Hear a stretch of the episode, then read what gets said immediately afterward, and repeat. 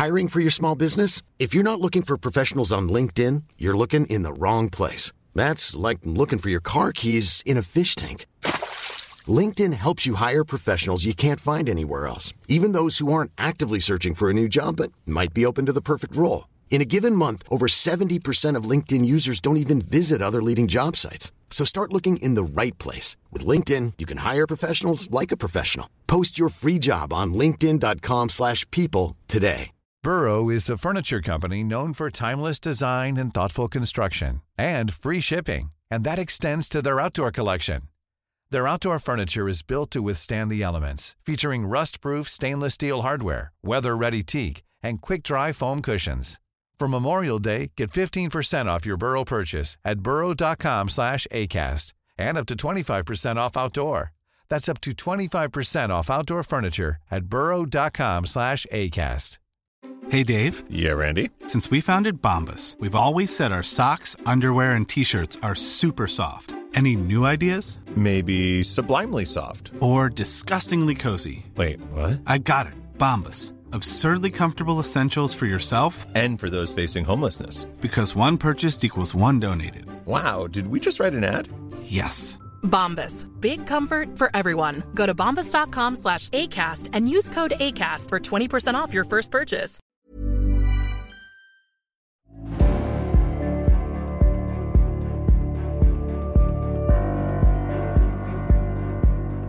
Med mig sitter jag med en person som inte behöver någon längre introduktion. Paolo Roberto, välkommen till Samtal. Tack så mycket. Jag har ju fått en, en snabb introduktion här av din miljö som du jobbar och tränar i och det är inte illa faktiskt. Nej, den har faktiskt blev årets villa. Den har varit representant för Sverige också i arkitektbiennalen i Venedig och sådär. Så den har vunnit jättemånga arkitektpriser.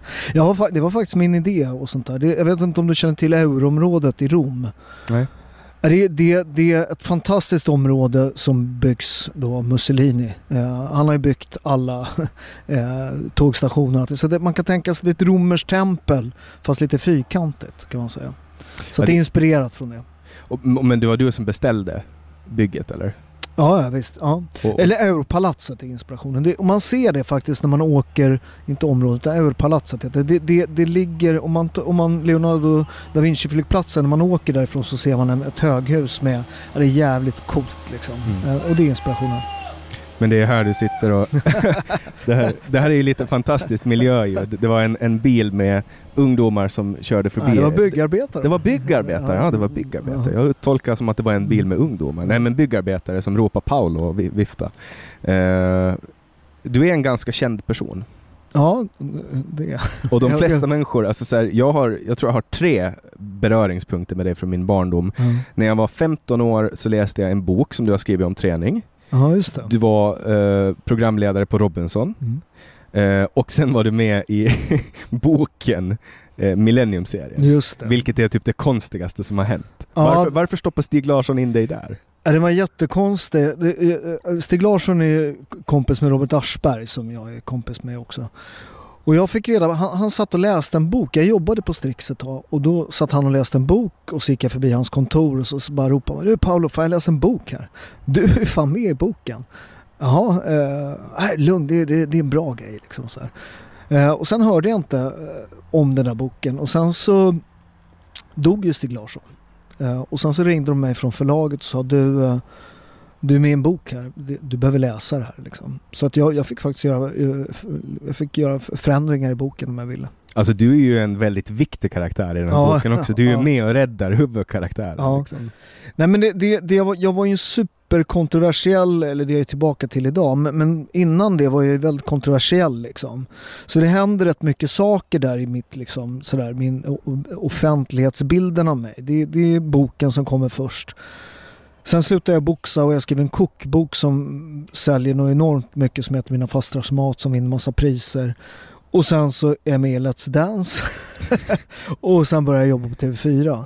Så att det, det är mycket, det händer bara några år där. Att jag går från den här jävligt stöddiga proffsboxaren liksom. Med den här stor, stora käften till ett uh, folklig typ liksom. Och de som är äldre än mig, de känner till dig från Stockholmsnatt Mm. och andra filmer. Boxningen mycket, folk som är äldre. Ja. Ja, och du har ju också satt Åland på kartan för du har vunnit en match och förlorat en match på Åland. Jag har gjort mina två, min bästa titelfight och min sämsta titelfight på Åland. Eh, jag mötte eh, den sydamerikanska mästaren Lujan Bejarano och tog WBCs interkontinentala titel där. en- Som blev en 12 ronders, eh, alltså riktigt blodbad. Eh, Tidning Boxning har utnämnt det till en av de tre hårdaste fighterna i svensk boxningshistoria. Det, det är min bästa fight. Det, och han, och det, det, it takes two to tango. Eh, och alla ära till Sebastian Lujan. Jävlar vilken tuffing. Jag slog ner honom i första ronden och han kom upp och bara var argare. Han slog sig 12 ronder till. Och sen blev jag knockad och blev av med min titel Polen. Du vet att sossarna i Mariehamn Mm. eh, efter din match ville förbjuda proffsboxning i, i stans lokaler. Och Det- jag tror att de lyckades ett Det är tag. klart sossarna ville det. Det är så här, nej men två människor som frivilligt slår, slår på varandra får inte göra det för att Nej. vi tycker inte om det.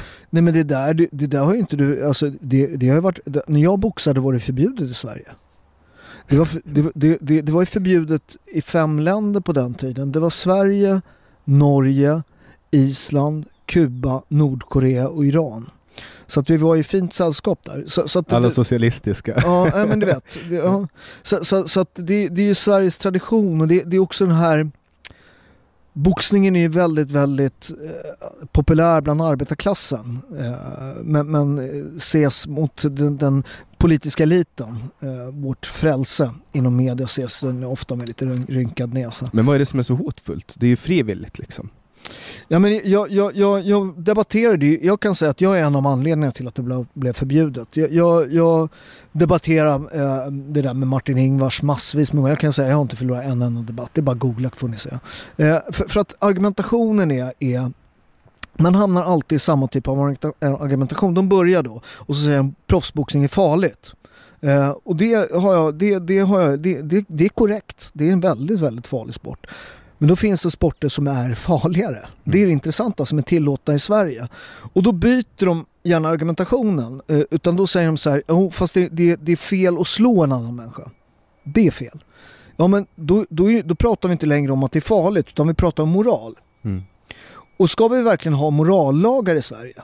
Vilket vi har. Men, men, men är det verkligen bra i en demokrati att man har det? Eh, för att det är därför det är förbjudet i Iran. Va? Det är därför det är förbjudet på Kuba. Det är moraliskt fel.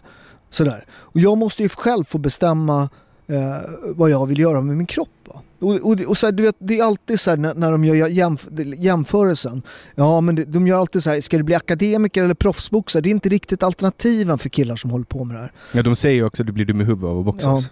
ja men det, det finns en, en, en, en 10% ökad risk för demens och vi har, jag, jag känner folk som har skador från boxning så det är ingenting Alltså det, det stämmer och det är farligt men ofta är alternativet värre för många av de här killarna. Det är liksom boxning eller kniv i ryggen. För mig var det så.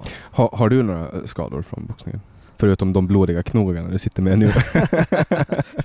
en bucklig näsa, eh, nej ingenting. Det, det är en rätt skonsam, skonsam sport för kroppen. Det enda som är farligt är hjärnan liksom. Det, det, och det är ju Punerista dementia heter det, punch drunk syndrome. Eh, och det första som händer, eh, det är talmotoriken. Du kan höra på folk. Mike Tyson typ. Ja, ja, men Mike Tyson är ju förvånansvärd. Han är svår, jag har svårt att säga eh, där. För han, när man hör intervjuer med honom kan han låta fullständigt galen i, i liksom 10 minuter. Och sen så kan han komma, liksom, han kan referera liksom från Iliaden nästa. Liksom. Han och Boris Johnson. Ja, har du hört den? den är, det är folk som säger att han är har du, läst när, har du hört när Alltså, han läser Iliaden Ja, ja, på gammelgrenska? han kan recitera hela. He, på, och det, du vet grejen är jag har en kompis som läser till prä- en av mina PT-kunder läser till präst. Och, Jag kan säga när han läste gammelgrekiska, han- han är, han är en av fan, tre präster i Stockholm som, som har fått läsa vidare för att bli präst. Alltså han höll på att ta, han höll på att ta livet av sig. Han bara så här, det är helt, det är fan det sjukaste, det är så jävla ologiskt och sådär. Han kan recitera Iliaden. Mm. Där, jag tycker han är fantastisk. Alltså, Han håller ju på att bli en ny Winston Churchill. Såg du bilden när han gick bredvid Magdalena Andersson med Ja. händerna bakom ryggen? Ja, ja. Man bara fan det där är nästa Winston Churchill. Då blev han ju helt plötsligt en hjälte. ja. Från att ha lett Storbritannien ut från EUs eh, totalitära klor Eh, så bara helt plötsligt så, ja men nu får han åka roddbåt med Magdalena Andersson. Ja, men där, tror där är inte du och jag riktigt. Jag, jag, jag, jag, jag tycker EU har massvis med dumma idéer. Men, men frihandelsavtal ska vi ha. Vi ska ändra EU men vi ska ändra det inifrån. Ja men EU kan, man kan ju ha frihandel utan EU. Ab- absolut, men, men jag, jag, jag, tror på EU-tanken faktiskt. Eh, eh, jag tror det är bra. Men, men sen funkar det inte under de former vi har idag. De har alldeles för mycket makt. Eh, de ska syssla med handel, ingenting annat. Men du, har du läst om fågeldirektivet? Hur det funkar? Nej, Alltså det, det här är så Det var- ja, men alltså De som lider mest av EU, det är ju de som bor ute på landsbygden eller i skärgården. Jaha, är det, här, är det här när de ska räkna fåglar? Ja, ja. Du, får liksom, du ska på individnivå gå in så här. De kan, alltså en myndighetsperson Ja. i vilken grad som helst kan hindra vad som helst genom att påpeka att det finns fåglar där. Ja. Och, och det är samma sak med vet, jordbruket. Folk går på knäna, ingen vill producera mat. Men fan ska laga maten som vi äter? EU håller på. Och det är det som får mig att vilja torpedera ner hela... Men, det, men, men hela jordbruksgrejen kan jag säga. Jag, jag, äger, jag är jordbrukare också. Jag, Mm. äger, jag är italiensk jordbrukare. eh, och äger, äger mark och företag. Jag tänker på typ eh, Michael Corleone i andra filmen när han är nere och, Ja, och på Sicilien. ja, det här är Neapel utanför, uppe i bergen. Nej, men så, så att jag, jag äger mark, rätt mycket mark och producerar egen olivolja och allt sånt där. Eh, så, så att eh, skillnaden på svenska staten och den italienska, jag har ju kompisar som är jordbrukare här, när de, när de alltså bara sätter käppar i hjulen, Mm. Miljöpartiet och alla de här, de är ju helt galna. Va? Eh, eh, Medan i Italien har man ju otroligt mycket hjälp alltså. Eh, speciellt nu under eh, hela covid-grejen här hade ju jordbruken i södra Italien hade jättemycket hjälp. Va? Så, så att, sen är Italien har ju sina andra problem eh, och är fullkomligt galet på ett annat sätt och korrupt och sådär. Men Sverige är ju också korrupt skulle jag säga. Ja, så här måste man eh, be om tillstånd för att producera av människor som inte producerar någonting. Nej. Och de ska sitta och bestämma, de förstår inte. Alltså, här, du skulle kunna ta en sån här administratör och lägga ut dem på ett fält, de skulle inte ha någon aning om vad de ska göra. Eller sätta dem nära ett djur, de skulle inte veta hur de ska bete sig. Men det, det är ett stort problem med, med Sverige att vi har en alldeles för stor... Eh, alltså vi har utbildat massa människor på universitet i massa saker som inte har någon praktisk betydelse. Eh, genusvetare och så vidare och så vidare.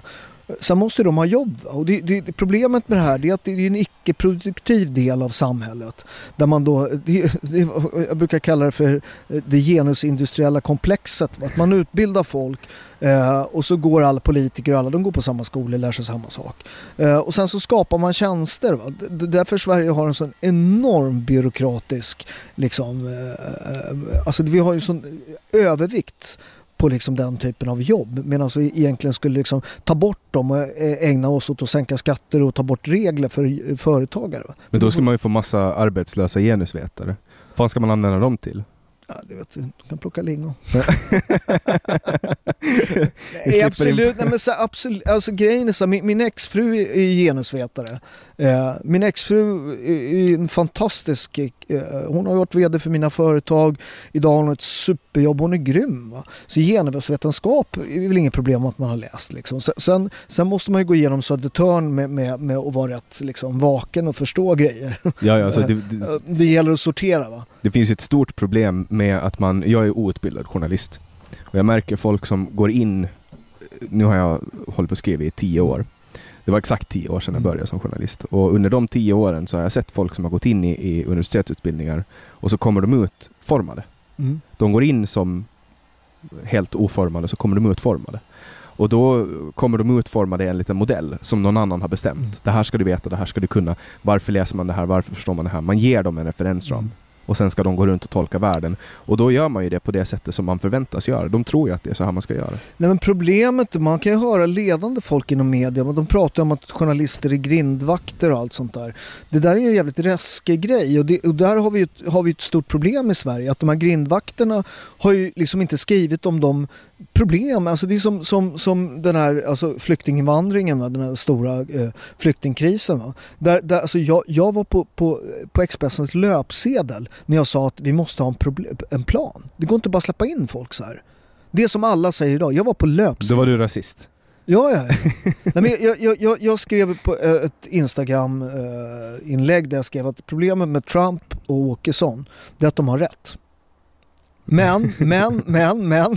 Det skrev jag för att provocera lite grann för folk skulle läsa. Sen skrev jag att jag är för invandring. Du vet, kom hit och jobba, du är hjärtligt välkommen. Du, vet, är själv invandrare? Nej. Din familj? Ja, ja de, de, de har ju kommit, det är ju den riktiga. De kom hit, farsan kom en lördag, du vet, började, började jobba måndag. Det var liksom inget snack, va? det fanns inget bidrag. Du vet, SFI, han pratar ju fortfarande skitdålig svenska.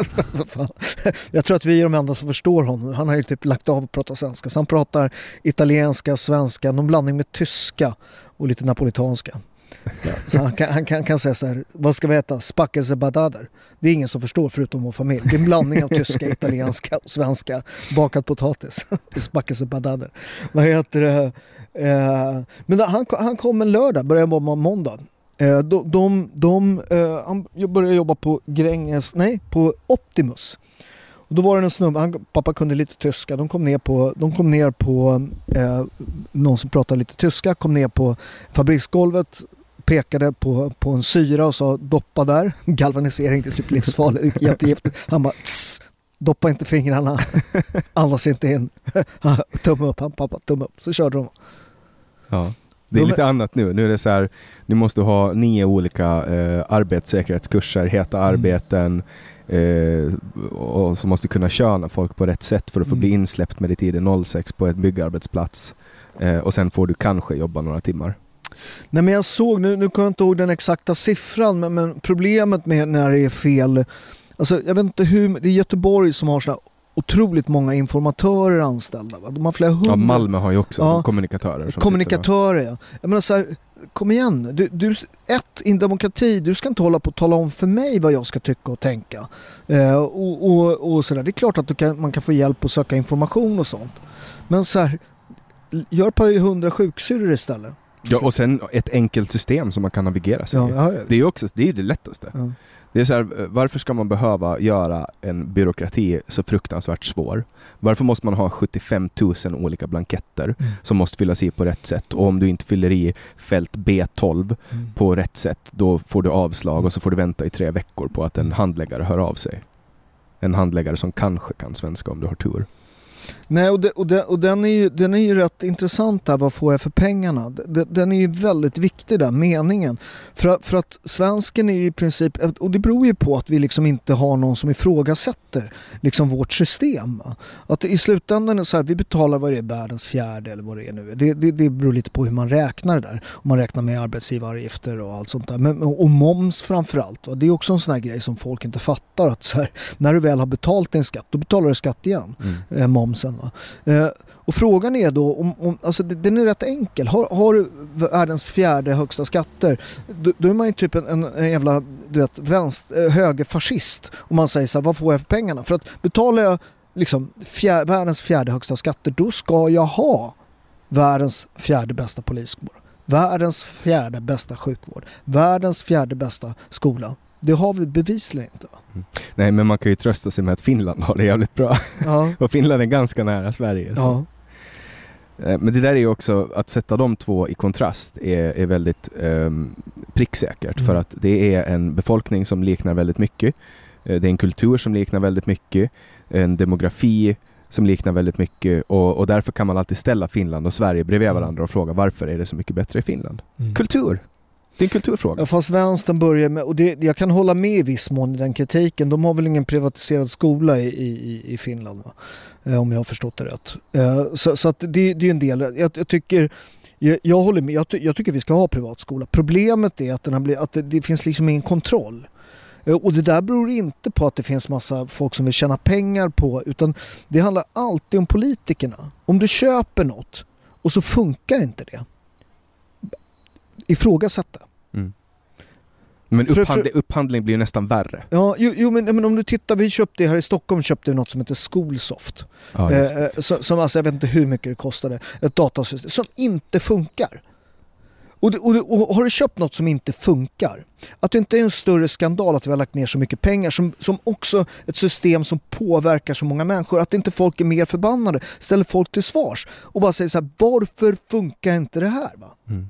Men det, det sjuka med Schoolsoft-köpet, det var ju att när föräldrarna gjorde det här open, någonting, den Ja. öppna skolplattformen, eh, som var så här open source, och så kopplade de upp det med API på Schoolsoft, då börjar Stockholms stad processa de här föräldrarna för juridiska övertramp när de skapar ett system som Ja. funkar och var bättre. Ja, det är. Då bara börjar de processa dem istället för att bara oj, nu blev det mycket bättre här. Mm. Kanske vi ska omfamna det. Mm. Men det där är såklart, men sen också, det finns ju ingen tjänsteman som någonsin kommer att stå till svars för det. Och det är Nej, därför sådana saker kan hända. För att det Nej, inte finns tjä- tjänstemän. tjänstemannaansvaret är ju superviktigt. Va? Det är så här, hur kan det komma sig att i privata näringslivet så ska det alltid eh, styrelse och VD få, Mm. få stå ansvariga för det de har gjort, mellan chefer och anställda. Men inom offentlig sektor så, nej, det är inget ansvar. Nej, det är Det, jättekonstigt. och så här, gör du bort dig, så ja men då flyttar vi dig till någon annan avdelning där du Mm. inte kan göra skada, men du får fortfarande lön, får Mm. fortfarande pension. Dan Eliasson. Dan Eliasson. Nej, Dan det är fr- fruktansvärt. Eh, undrar vad han gör idag? Undrar om han är nöjd när han vaknar på morgonen och bara rullar in till sitt påhittade jobb. Ja, du vet, han jobbar ju i Rosenbad. ja. Alltså vad tror du han har för grej på någon i högt uppsatt Ja, social... det, där, det är alltid roligt med konspirationsteorier men, men jag, jag brukar, brukar försöka undvika dem. han, måste, ha, han måste ha någon riktigt smaskig bild liksom. Tror det. Ja. Antagligen. Eller vet, något dokument som han bara viftar med och så kommer någon. Fast det är alltid så här, jag såg, nu kommer jag inte ihåg den, man ska aldrig säga jag har läst en undersökning, är alltid så här jävla dum grej. Men jag såg någon det här med konspirationsteorier. Så här, med, när, när saker är hemliga. Det fanns en exakt uträkning på, nu, nu är jag bara ute, det, det här får de googla. Men, men, men och, alltså ju mer folk som vet, liksom det fanns ett botemedel på cancer i en sån här Mm. konspirationsteori. Så, så ju mer folk som vet om att det finns ett botemedel från cancer, de kommer börja prata. Mm. Jag menar så här, om din syster får cancer, då kanske du vill berätta för henne, du vet. Och sen så blir hennes mans, du vet, mamma, du vet. Och det, det, det, det går inte att hålla saker och ting hemligt. Ju mer, men sen om det är en som har det, då, då går det att hålla hemligt, eller två. För, för Dan Eliasson är ju en escape artist. Utan han, han är en, bara en person som man skulle kunna liksom närmast hitta på i en fiktionell bok. Och Mm. där ska han platsa. Ja. Men han platsar inte i samhället. Jag menar, varenda myndighet han någonsin har jobbat på, som jag vet, har han förstört. Ja. Han har förstört det. Mm. Varje gång. Ja, varje- Och, och ändå så landar han på fötterna. Mm. Man måste ju inte vara, man måste inte ha en jättestor foliehatt Nej. för att känna att det är Nej, nej, nej, nej, nej det, det, det, det, antar jag. Det, är- spännande, men det är svårt att säga vad som är vad. Ja. Men också en annan sak som också är, är ganska sjuk, är att varje gång han hamnar på en myndighet, kort därefter så inträffar ju någonting helt orelaterat till honom som en världskatastrof. Typ som han var på Migrationsverket ja och så, och så blev flyktingkrisen, sen var han polisen och sen blev det ju eh, kris i Sverige med poliser och skenande kriminalitet. Sen flyttade han till MSB och då blev det skogsbränder. Det. var det enda som saknades var att han skulle vara på... Jo men fan var han inte på den här myndigheten eh, när covid kom också? För sam-. Myndigheten för samhällsberedskap. ja, det var han säkert. Det, det Ja. kommer jag faktiskt inte ihåg. Så det kan ju vara att det är han som orsakar en katastrof. Mm. Det är därför han borde bli direktör på Skatteverket. Därför att då ska hela Skatteverket fallera. Det är fan den skönaste när man, när man ser så här kulturkrockarna. När, när det brann där utanför Gävle i, i skogen där. Så var ju italienska, vi har ju jättemycket brandflyg där. De, de, de, Mm. Det brinner ju ofta i Italien. Så var det någon, någon, någon, någon från italienska flygvapnet. Eh, och så var det en TV4-reporter, ung tjej som intervjuade honom. Och det här var en du vet, riktig italienare. Han, ha- han hade en vanlig så här flygoverall på sig. Men den var så snyggt, den satt så väl. Och så hade han kastat en, en halsduk runt halsen som var så här, du vet, han du vet det krävs år av liksom kunna kasta den så här nonchalant runt halsen. Eh, och, så, och, så, och så stod han med, med, med, med en cigg, eh, en liten fimp, med, med, med haschgreppet, du vet, du vet tum, tum och pekfinger. Och, och så, så frågar den här TV4-reportern så alltså, how about the, it's, what, do you think, can, can, can you solve this? Han bara, bara tog han ett lugnt djupt bloss på den här ciggen och så bara No problem, I fix it. Forza Italia.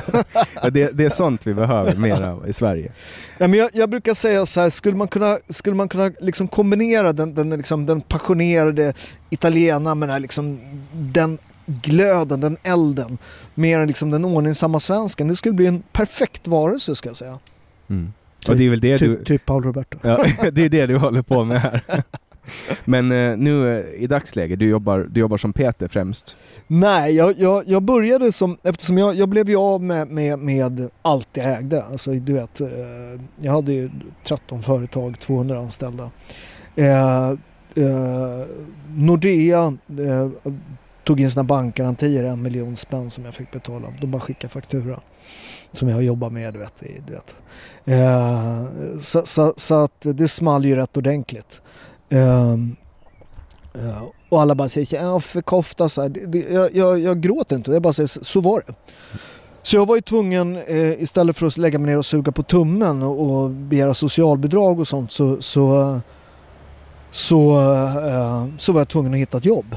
Eh, och då, då eh, eh, så, så bara la jag upp på Instagram, jag PT-lektioner.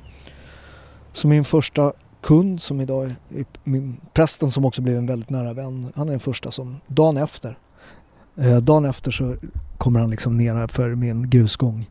Eh, och sen dess har jag, jag har ett par PT-kunder om dagen. Sen jobbar jag med mina företag. Så main business nu är import från Italien. Olivolja och sånt. Men du har fått branda om? Ja, ja, ja. Det heter ju Robertos, inte Paulos längre. vad, vad heter det? Nej men eh, alltså jag, jag, jag, jag la upp en hemsida eh, eh, precis när skörden kom. Bara en, alltså den var så jävla dålig med, med bara kopplat till, till försäljning och så bara ett lager. Och sen så filmade jag var nere och, och skördade oliver. Vad fan, jag tror jag sålde olivolja för en halv miljon där på månad. Liksom. Så, så, så att, eh, eh, och det var början på mitt nystartade. Liksom. Men fick du liksom konka dina andra bolag? Nej, eller? ingenting. Jag betalade allting. Konkade inget. Men det var liksom att alla, Det var precis... de drog in krediten och så ja, bara... ja, ja, men, Och så att du, fick, du skulle inte klara likviditeten? Ja, liksom. men du vet i företag, du vet om man bygger stora, jag hade ju fyra restauranger. Om man bygger stora eh, restauranger så, så det är inget att ha råd, det kostar 20 miljoner att bygga, det är inget att ha råd med själv. Eh, så att där har man ju lån då. Eh, och sen så kom ju det i samband med det här kom ju coronakrisen och du vet centrala Stockholm stängde ju igen va. Så vi fick ju enorma likviditetsproblem. Mm. Just det, men då, då fick du bara... Du fick starta om helt enkelt. Samma verksamhet men du fick starta om den. Tömde alla konton, Ja. allt jag jobbar med. Alltså, den, den dagen du insåg att nu, nu är det liksom, nu är pengarna borta. Hur- Nej men det var rätt skönt för jag, jag behövde inte sälja huset. Jag hade, jag hade precis råd att inte sälja huset. Men hur, alltså jag menar det du har jobbat på och byggt upp och det bara försvinner. Alltså den känslan. Ja, men jag, jag, är katolik eh, först och främst. Eh, men sen är jag också stoicist. Alltså jag, jag, jag är stoiker. Och, och vi stoiker vi går ju upp varje morgon och mediterar över vad som kan gå åt helvete. det är en del av vår, eh, vår meditation. Eh, Cyniker. Ja, nej, ut- utan, utan grejen är sen när man mediterar på kvällen så, så gick det inte åt helvete. Men man är förberedd. Ja. Eh, och jag har alltid funderat när jag byggde de här företagen och hade liksom massa anställda och det bara sprutade in pengar. Eh, jag tänkte så här, skulle jag som 50-åring ha kraften och börja om? Jag menar om jag står i kallingarna där, har jag, har jag så det, det har varit en del i min liksom, morgonmeditation så här, och, och alltid vara förberedd på allting. Så, så att eh, jag var, det är klart att det var, det var sjukt jobbigt och sånt där, men, men ja. Jag har ju varit med om mediedrev. ja. Inte ens i närheten av det du har varit Nej. med om men alltså när drevet går, det går, alltså så här, jag har pratat med andra som har varit med om det går typ inte att förklara den känslan. Man Nej. blir som, det är som att ha en alltså gelé runt skallen ja. och allting bara går långsamt och är jättekonstigt. Hur- När insåg du att, att det var över? Nej, det har inte riktigt släppt. Det är fortfarande, skulle något dyka upp nu så skulle det det, det flammar ju upp med jämna mellanrum liksom. Eh, det, det drog gott, de satte igång här när jag sa att jag skulle rösta på Med. Då drog det igång lite grann sådär, men jag dödade det rätt fort sådär. Var är du nu med dina företag? Hur mycket har du liksom kommit tillbaks? För jag antar att det här är en comeback story. Du har ju stigit upp förut och, och Ja, ja, men jag har ju varit, jag har blivit knockad. Jag, blev, jag menar så här, jag vaknade, alltså min boxningskarriär var med, vaknade jag liksom i ett omklädningsrum i, i Polen. mm. eh, Mariehamn. Eh, jag visste inte ens var jag var. Jag var arbetslös, eh, min exfru var gravid. Så jag har gjort, grejen är att har man rest sig en gång så blir ju, varje gång man gör det så, så blir ju liksom benen starka. Så att, men det är klart att det har varit en tuff resa. Men, men företagandet är, vi, vi växer jättemycket och, och växer på ett mycket bättre sätt än liksom eh, mina andra företag. Liksom. Där har varit, jag menar så här, Paulus, vi omsatte liksom fan, nästan 100 miljoner till slut. Eh, 80 miljoner tror jag. Där, där, eh, Där var, gick vi liksom i vinst på sista året liksom. Eh, för att vi liksom växte hela tiden. Här har vi inte pengarna att göra det så att vi är svarta siffror. Vi har varit svarta, svarta siffror sedan dag ett. Mm. Så att det här är traditionell hedlig handel. Jag, jag köper något för de pengarna jag har. Jag säljer dem och så får jag in nya pengar. Då kommer en ny produkt och då får jag mer pengar i kassan. Så, så att eh, jag, jag tycker att det är ett rätt eh, roligt sätt att jobba. Men det är pasta och olivolja. Nej, det är, det är allt. Allt av högsta kvalitet. Så att vi, pasta är inte så här, det är inte som den du hittar på ICA. Jag säljer en pasta di Gragnano som är handgjord. Den är eh, ursprungsmärkt. Världens bästa pasta kommer från Gragnano. Det är där pastan, det är pastans födelsestad. Det är typ champagne. Exakt. Eh, och och det, det är skillnad på den. Torkade 24 timmar, den är gjord för hand, det finns jättehårda regler och allt sånt där. Så att det är den typen av produkter. Jag har precis snackat med, med eh, några tanter nere, innan du kom faktiskt, nere i byn. Sylt vill man ju ha. Du vill man ju ha. Att, eh, några italienska tanter har rört ihop dem. Så att, och det där är så roligt med den här liksom, eh, webbbusinessen. Att du vet, säljer man mot butik så måste man ju vara så jävla stor. Liksom. Det är sån jävla kostnad. Marginalerna är Ja ju... precis. Här kan man ju köpa liksom en, en, en sylt från en tant i, i, nere i Neapel. Skjutsa upp det eh, och sen så, eh, så, får man, så funkar det så funkar det, funkar det inte så funkar det inte. Ja, och sen får du ju direkt kontakt med kunderna också. ja, ja. Ja, du väl- ser ju direkt på, på Google Analytics och sånt där. Du vet, du ser ju direkt vad som funkar. Liksom. Men det, har du flera marknader än Sverige? Nej, vi, vi, vi tittar ju på Finland vet jag att de, de är väldigt, det är folk som är intresserade. Norge också, Danmark sådär. Men vi, vi, vi, vi, vi har inte riktigt kapitalet att investera på det sättet utan så här vi växer, vi gjorde väl, vi, vi hade ju jättefina siffror förra året. Eh, I år så kommer vi gå ännu bättre. Och så vi växer liksom trots att det har, ekonomin har ju verkligen bromsat in liksom. Och det, det är att leveranser nu, alltså, det är ju så dyrt. Mm. Eh, så, så att, eh, men vi, vi, det funkar fortfarande. Ja, världen är galen. Alltså det kommer kris efter kris. Eh, och när ena krisen är över, då kommer nästa. Och nu kommer det ju snart att bli livsmedelsbrist. Eh, tror man. Ja. Eftersom spannmålen från Ukraina helt eh, stoppade. Och de är, när vi beställde pasta nu, då, så här, då, du vet, du vet priserna har gått upp något enormt. Va? Mm. Ja, Och då, då är det liksom, det är, alltså Gragnano pasta görs ju bara med italienskt vete men det påverkar hela marknaden. Och sen, sen, sen också priserna på drivmedel och transportera upp grejer är jättedyrt. va? ja, det märker man ju bara nu. Alltså när jag kör in, jag har ungefär en timme in till Stockholm. Och, och där man, man, det är så här 40 kronor Ja. dyrare kan det bli en tur och retur. Det, det är en betydande summa om Ja, man kör ja, varje dag. Och, och då kör jag en ganska bensinsnål bil. borde konvertera helt till el. Mm. Men där är det också kris med el. I Finland finns det ju faktiskt kärnkraft. Det finns det inte i Sverige. Nej, På okej. sätt. Här, här kommer det någon som smyger. Ja. det, är, en inbrottstjuv eller så är det son. Men smyger det runt främlingar här? Nej, nej, nej absolut inte. men Expressen har varit här och smugit? Expressen stod här och knackade på fönstret efter min skandal. Sådär. Fy fan vad jag ska bli värre om det ska hända. Men vad gjorde du då? Nej, de ville ju ha en bild så att, så att jag gick inte ut. Så jag jag ringde några gamla boxarpolare så att sen var det inga Expressen-journalister på min tomt där. Mm. Ja, Jag har haft mina duster med Expressen. Jag brukar säga att det är Sveriges sämsta dagstidning. Ja, det, var, det, var, det, var, Eller kvällstidning. det var nog Expressen tror jag. Jag tror bägge var men, men jag tror att det var Expressen som stod på tomten. Mm. Men ehm, förutom den här matimporten. Du har ju länge varit en mediepersonlighet. Mm. Kommer du att fortsätta inom media? Nej, det, det, jag kommer nog aldrig få göra media igen så det, det, det tror jag inte. Eh, men men så, så här, Robinson, eller Farmen som jag höll på med, det var ju något som jag så här, tänkte sluta med ändå. Liksom. Men det var ju så jävla mycket pengar så det var svårt. Nu fick jag hjälp liksom. Mm. Men Eh, när du var där, det är ja. Filippinerna. Robinson var Fili- Filippin. Ja. Robinson var kul. Fick du bo på fint hotell då? Nej, jag bodde som teamet. Och hur bodde de? Nej, blandat. Ibland bodde vi rätt. eh, Typ i någon liten bungalow? Alltså programledaren, programledaren får alltid bo lite finare. Men, men jag kan inte, för mig, eh, jag vill bo i baracken. Men, eh, dels så här, rent så är det, ja du sitter på ett fint hotell men du sitter där själv. Liksom, det är inte jätteroligt. Sen har inte jag mage att så här, gå och sätta mig i båten på morgonen och någon har sovit i en barack som teamet fick göra och inte jag har gjort det. Jag tycker det är, jag tycker det är moral. Men testar du på livet, typ skita i en grop ute i djungeln? nej, nej absolut inte. Vad fan ska jag göra det för?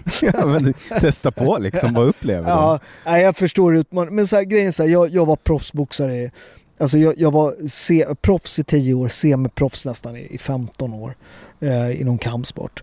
Jag har gjort allt det där. Jag har brutit käkar, jag har brutit näsan, jag har brutit allt. Liksom. Så, att, så att jag den, den här, ja jag ska se vad jag klarar av. Jag vet vad jag klarar av. Jag vet var mina gränser går. Liksom. Mm. Hur många böcker har du skrivit? 11 eller 12 va? alltså, du, hur kan man hinna, hinna med så mycket på de här åren? Mm. Du har varit verksam sedan var Den, 1987. den, den som du har, den 15 med Paolo, det är Sveriges mest sålda träningsbok ja. Genom tiderna. Jag hade den, jag, jag var inlåst på ett, ehm, ett behandlingshem med en kommunist som, som eh, misshandlade mig. Eh, och det var, det var det, den boken jag läste då. Eh, jag drömde om hur jag skulle kunna, du vet, ge honom stryk Alltså, ja. när jag läste den boken. Men, det, men du, har skrivit, du har skrivit receptböcker också, eller mat? mat Jag, jag, jag har skrivit, de mesta är receptböcker. Så den första var mina fastrars mat. Som har sålt, eh, vad kan den ha sålt? 150-200 000 ex. Eh, och det har ju den här 15 med Pavlo också gjort. När kommer självbiografin? Jag höll på att skriva en till Bonniers eh, när det här hände. Men det, nu är jag inte kvar på Bonniers.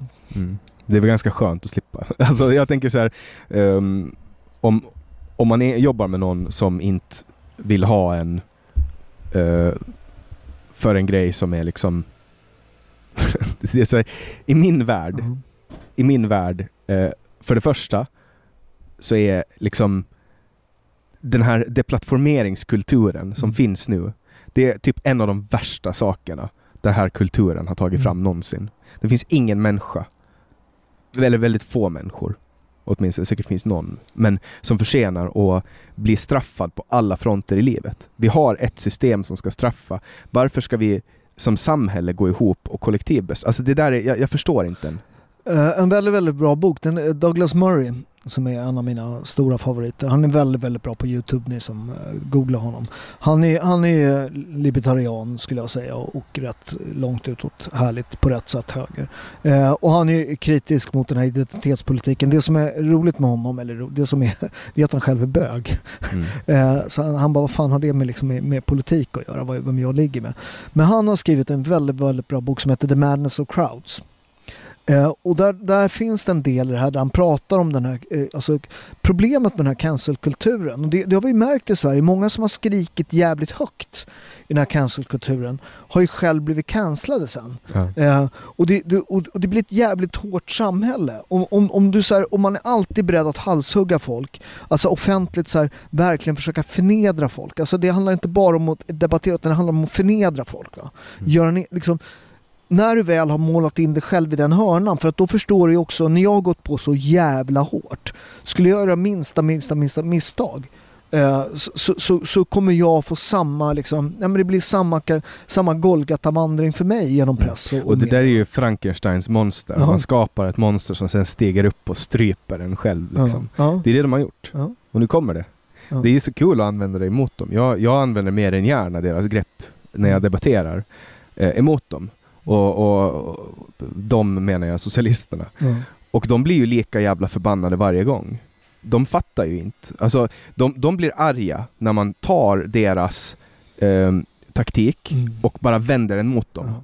Ja. De blir aldrig så, så får du ju inte göra. Det kan du inte göra, säger de.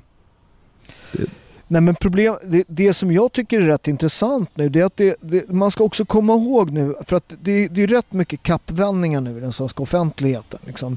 Vi som har fått löpa gaplopp då för att vi har haft åsikter då så här, om invandringspolitiken. Eh, eh, så här, återigen, jag är för invandring. Du, så här, kommer du hit och vill jobba och göra rätt för det? Du är välkommen. Fan, vi hade, vi hade, vi hade ju kockar på mitt, min restaurang Panefresco från Sri Lanka. Vilka jävla odjur alltså. Vet du hur de jobbade? Alltså du vet, man, de, om, om, om de så här, om, de, om, de, om de fick så skulle de sova på lagret. så här, gå upp klockan sex och jobba till klockan tolv. Och så vill de göra det typ i tre år. Skicka alla pengarna hem. Sen är de satt for life. Mm. Eh, Så, så att, Eh, och nu, nu fick, de naturligtvis inte göra det utan vi, vi, det är alltid så här med offentligheten, man blir jävligt hårt kollad. Inte för att jag vill att de ska göra det heller. Men, men, men, men man sa, så, här, så funkar det inte utan vi har regler i Sverige och sådär. Men jävla vad de jobbade. Vilken Mm. jävla arbetsmoral liksom. Eh, så, så att välkommen hit och jobba och slit. Och, och, och folk är ju också så här, man, man pratar om det här med enklare jobb. Eh, Högern håller på med det där tycker jag. Mm. Där, där folk är ute och cyklar. När man inte förstår vad enklare jobb är.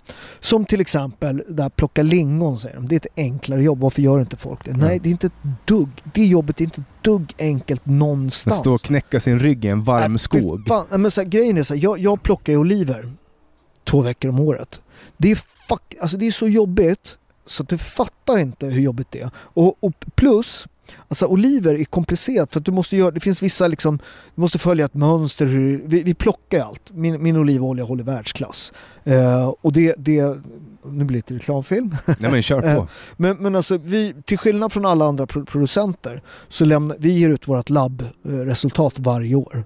I år var, eller förra, vi, har, vi säljer aldrig något som inte är från senaste skörden. Det kan också vara problem med alla de här dyra oljorna.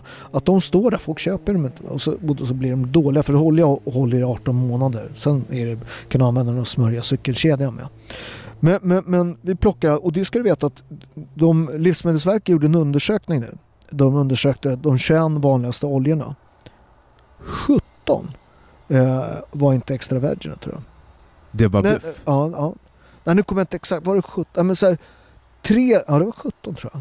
Var, var inte extra virgin utan de, de höll för låg kvalitet. Men hur kommer man undan? Det, det, därför att de, i Italien är de ju noga med det där. Så, nej, men de, de låter dem bara, du vet, de, de, de här livsmedelsreglerna, vet du, de är ju rätt loose liksom. Gör du något fel så säger jag, säg klart.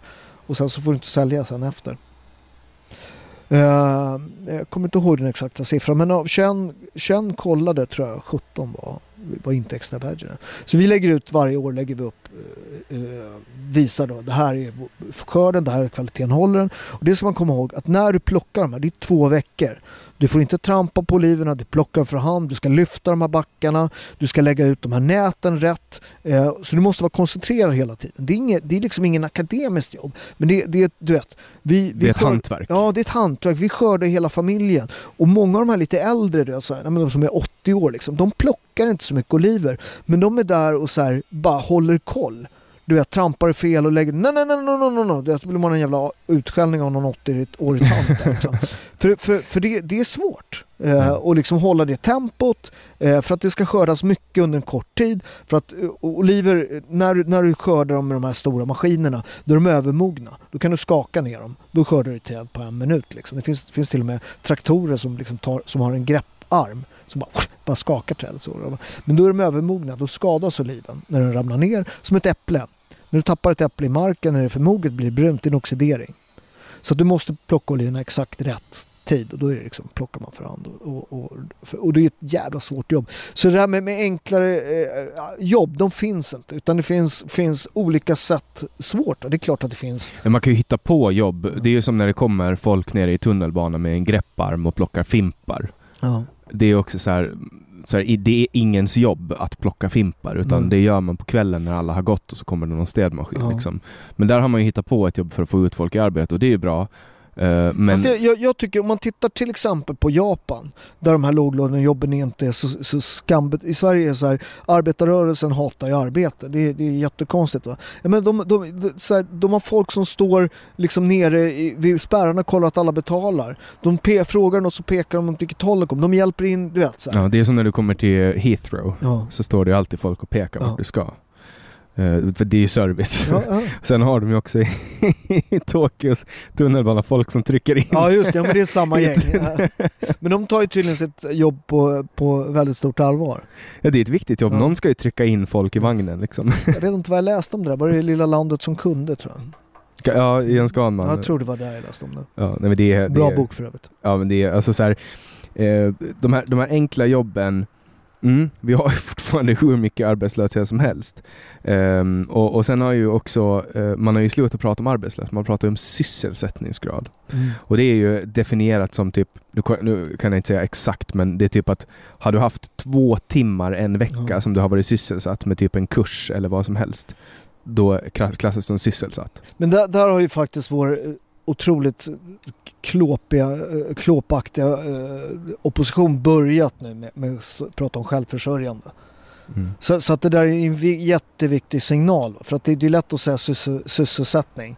Men har de råd att betala sin hyra och sånt? Mm. Så att det, det är en jätteviktig debatt. Alltså du vet så här, debatt. Men och, det finns ingen opposition i Sverige Nej, längre. Vad fan håller de på med? Nej. Varför släpper de upp en sosseregering Mm. När de ska vara borgerliga? Mm. De står och säger att de är borgerliga. Nej men, men, men, men så här, det är som nu. Titta, titta nu. Eh, som, som, som är, jag menar, alltså man pratar demokrati. Du har alltså en, en socialistisk regering eh, som sitter, minoritetsregering, som regerar på en borgerlig budget. Men, men Vilken socialistisk regering vill... Nej men, men, sen, men sen, vad har du röstat på? Ing, alltså, alltså, i- 100% av alla som har röstat i Sverige får, du förstår, får inte vad de har röstat Nej. på. Nej, precis. Och det där är så här, Och så ska man, pratar man om demokrati liksom. Men det är ju det svenska sättet så här. Ja. Ja men ingen ska få det de vill ha. Nej. Vi kan inte komma överens nu, ja men ingen får det de vill Nej. ha. Men de, de som sitter där får det de vill ha. Mm.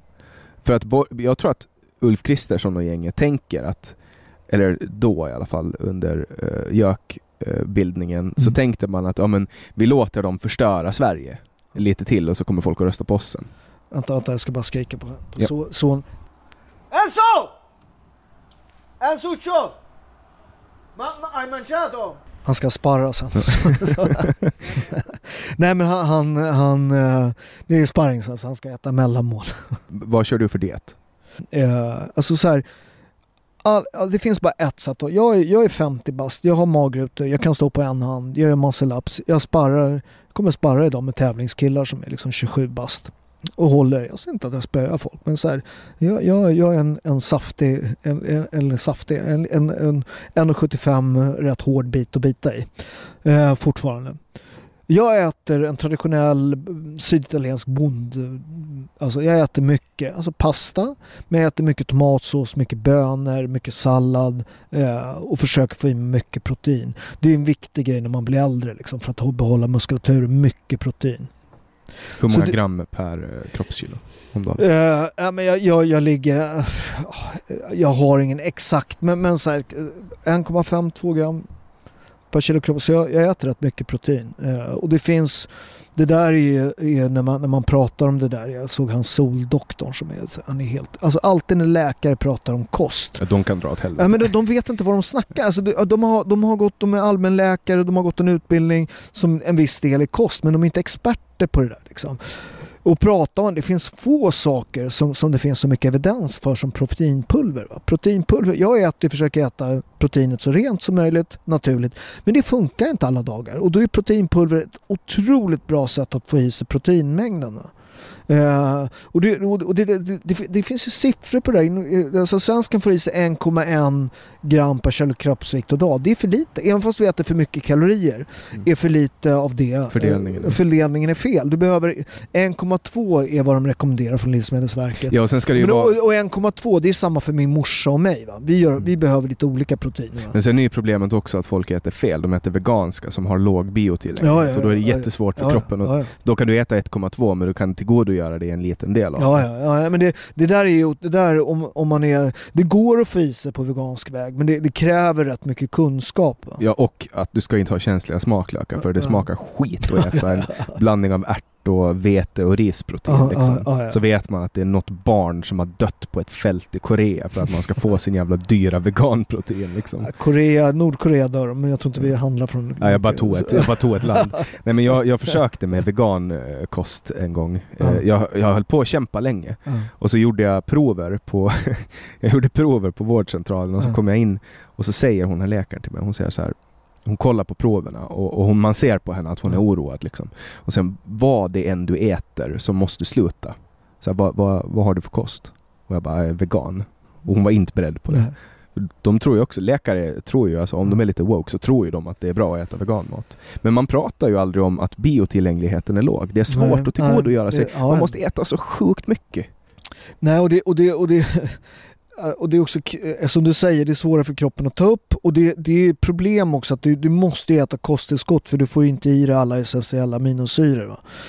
Men, men det, det, finns ju, det finns ju alltså byggare som är ve- veganer som är en natural bodybuilder som håller bra form liksom, så att det går. Ja, en del har Ja. ju lättare. Ja. Och det, men som du säger, det är också, också genetik liksom. Eh, Så, så det är klart att det är också det där genetiska lotteriet en del. Men, de, men du måste vara mycket mer noggrann om du äter vegankost. Mm. Nej men jag, jag äter en traditionell, jag äter ungefär som min farfar skulle jag säga. Fast jag äter mer kött. Och det finns ju väldigt mycket evidens för att folk som håller den kost som du pratar om har väldigt bra hjärthälsa. Eh, och det är väl lite medelhavskost. Medelhavskosten är ju så världens äldsta manliga befolkning är Sardinien. Eh, världens äldsta kvinnliga befolkning är Okinawa. Men, men det, det där är också, det är också en del med det där att, att eh, eh, det handlar i alla de här, de kallar kallas ju blå zoner där folk blir väldigt gamla. Eh, det är ju inte, de äter olika och allt sånt. De äter måttligt eh, men framförallt så är de, eh, har de starka sociala nätverk. Exakt, kultur. Mm. Och när man också pratar i Sverige, vilket man, vilket, vilket man inte pratar om, alla de här blå zonerna är tokreligiösa. De är inte bara lite religiösa, de är tokreligiösa. Mm. De tror inte på samma gud, eh, de har olika religioner, eh, sådär, men alla är väldigt religiösa. Och det antagligen eh, gör det att man liksom på något sätt, man lägger sitt liv i Guds händer. Exakt, bön och meditation. Ja. Alltså det, det, är också, så här, det finns evidens för att människor som är troende har mindre ångest. Och det finns evidens för att meditation är väldigt bra. Och det finns evidens för att reflektion, det vill säga bön, Mm, är väldigt ja. bra. Därför att då lägger man över problem. Alltså om jag går runt och tror att jag kan påverka allting, Mm. då kommer jag må dåligt eftersom jag kan inte påverka Nej. allting. Men i den här religionen, i alla religioner, Ja. som jag har hört i alla fall, så finns det någon form av överlämning. Ja. Man lägger ansvaret åt någon annan och det är jävligt lätt att gå runt och skylla på Gud. Och det är bra. Ja, nej men jag, det finns en otroligt, i den katolska mässan fin, finns det, finns det en, eh, en otrolig, liksom, en, en del som är så, så liksom så här, man, man, man, man, man, man böjer på huvudet. Eh, Eh, detta är min skuld, min stora skuld. Med kolpa, med kolpa, med maximum kolpa. Därför ber jag hela Maria, Guds änglar och er alla.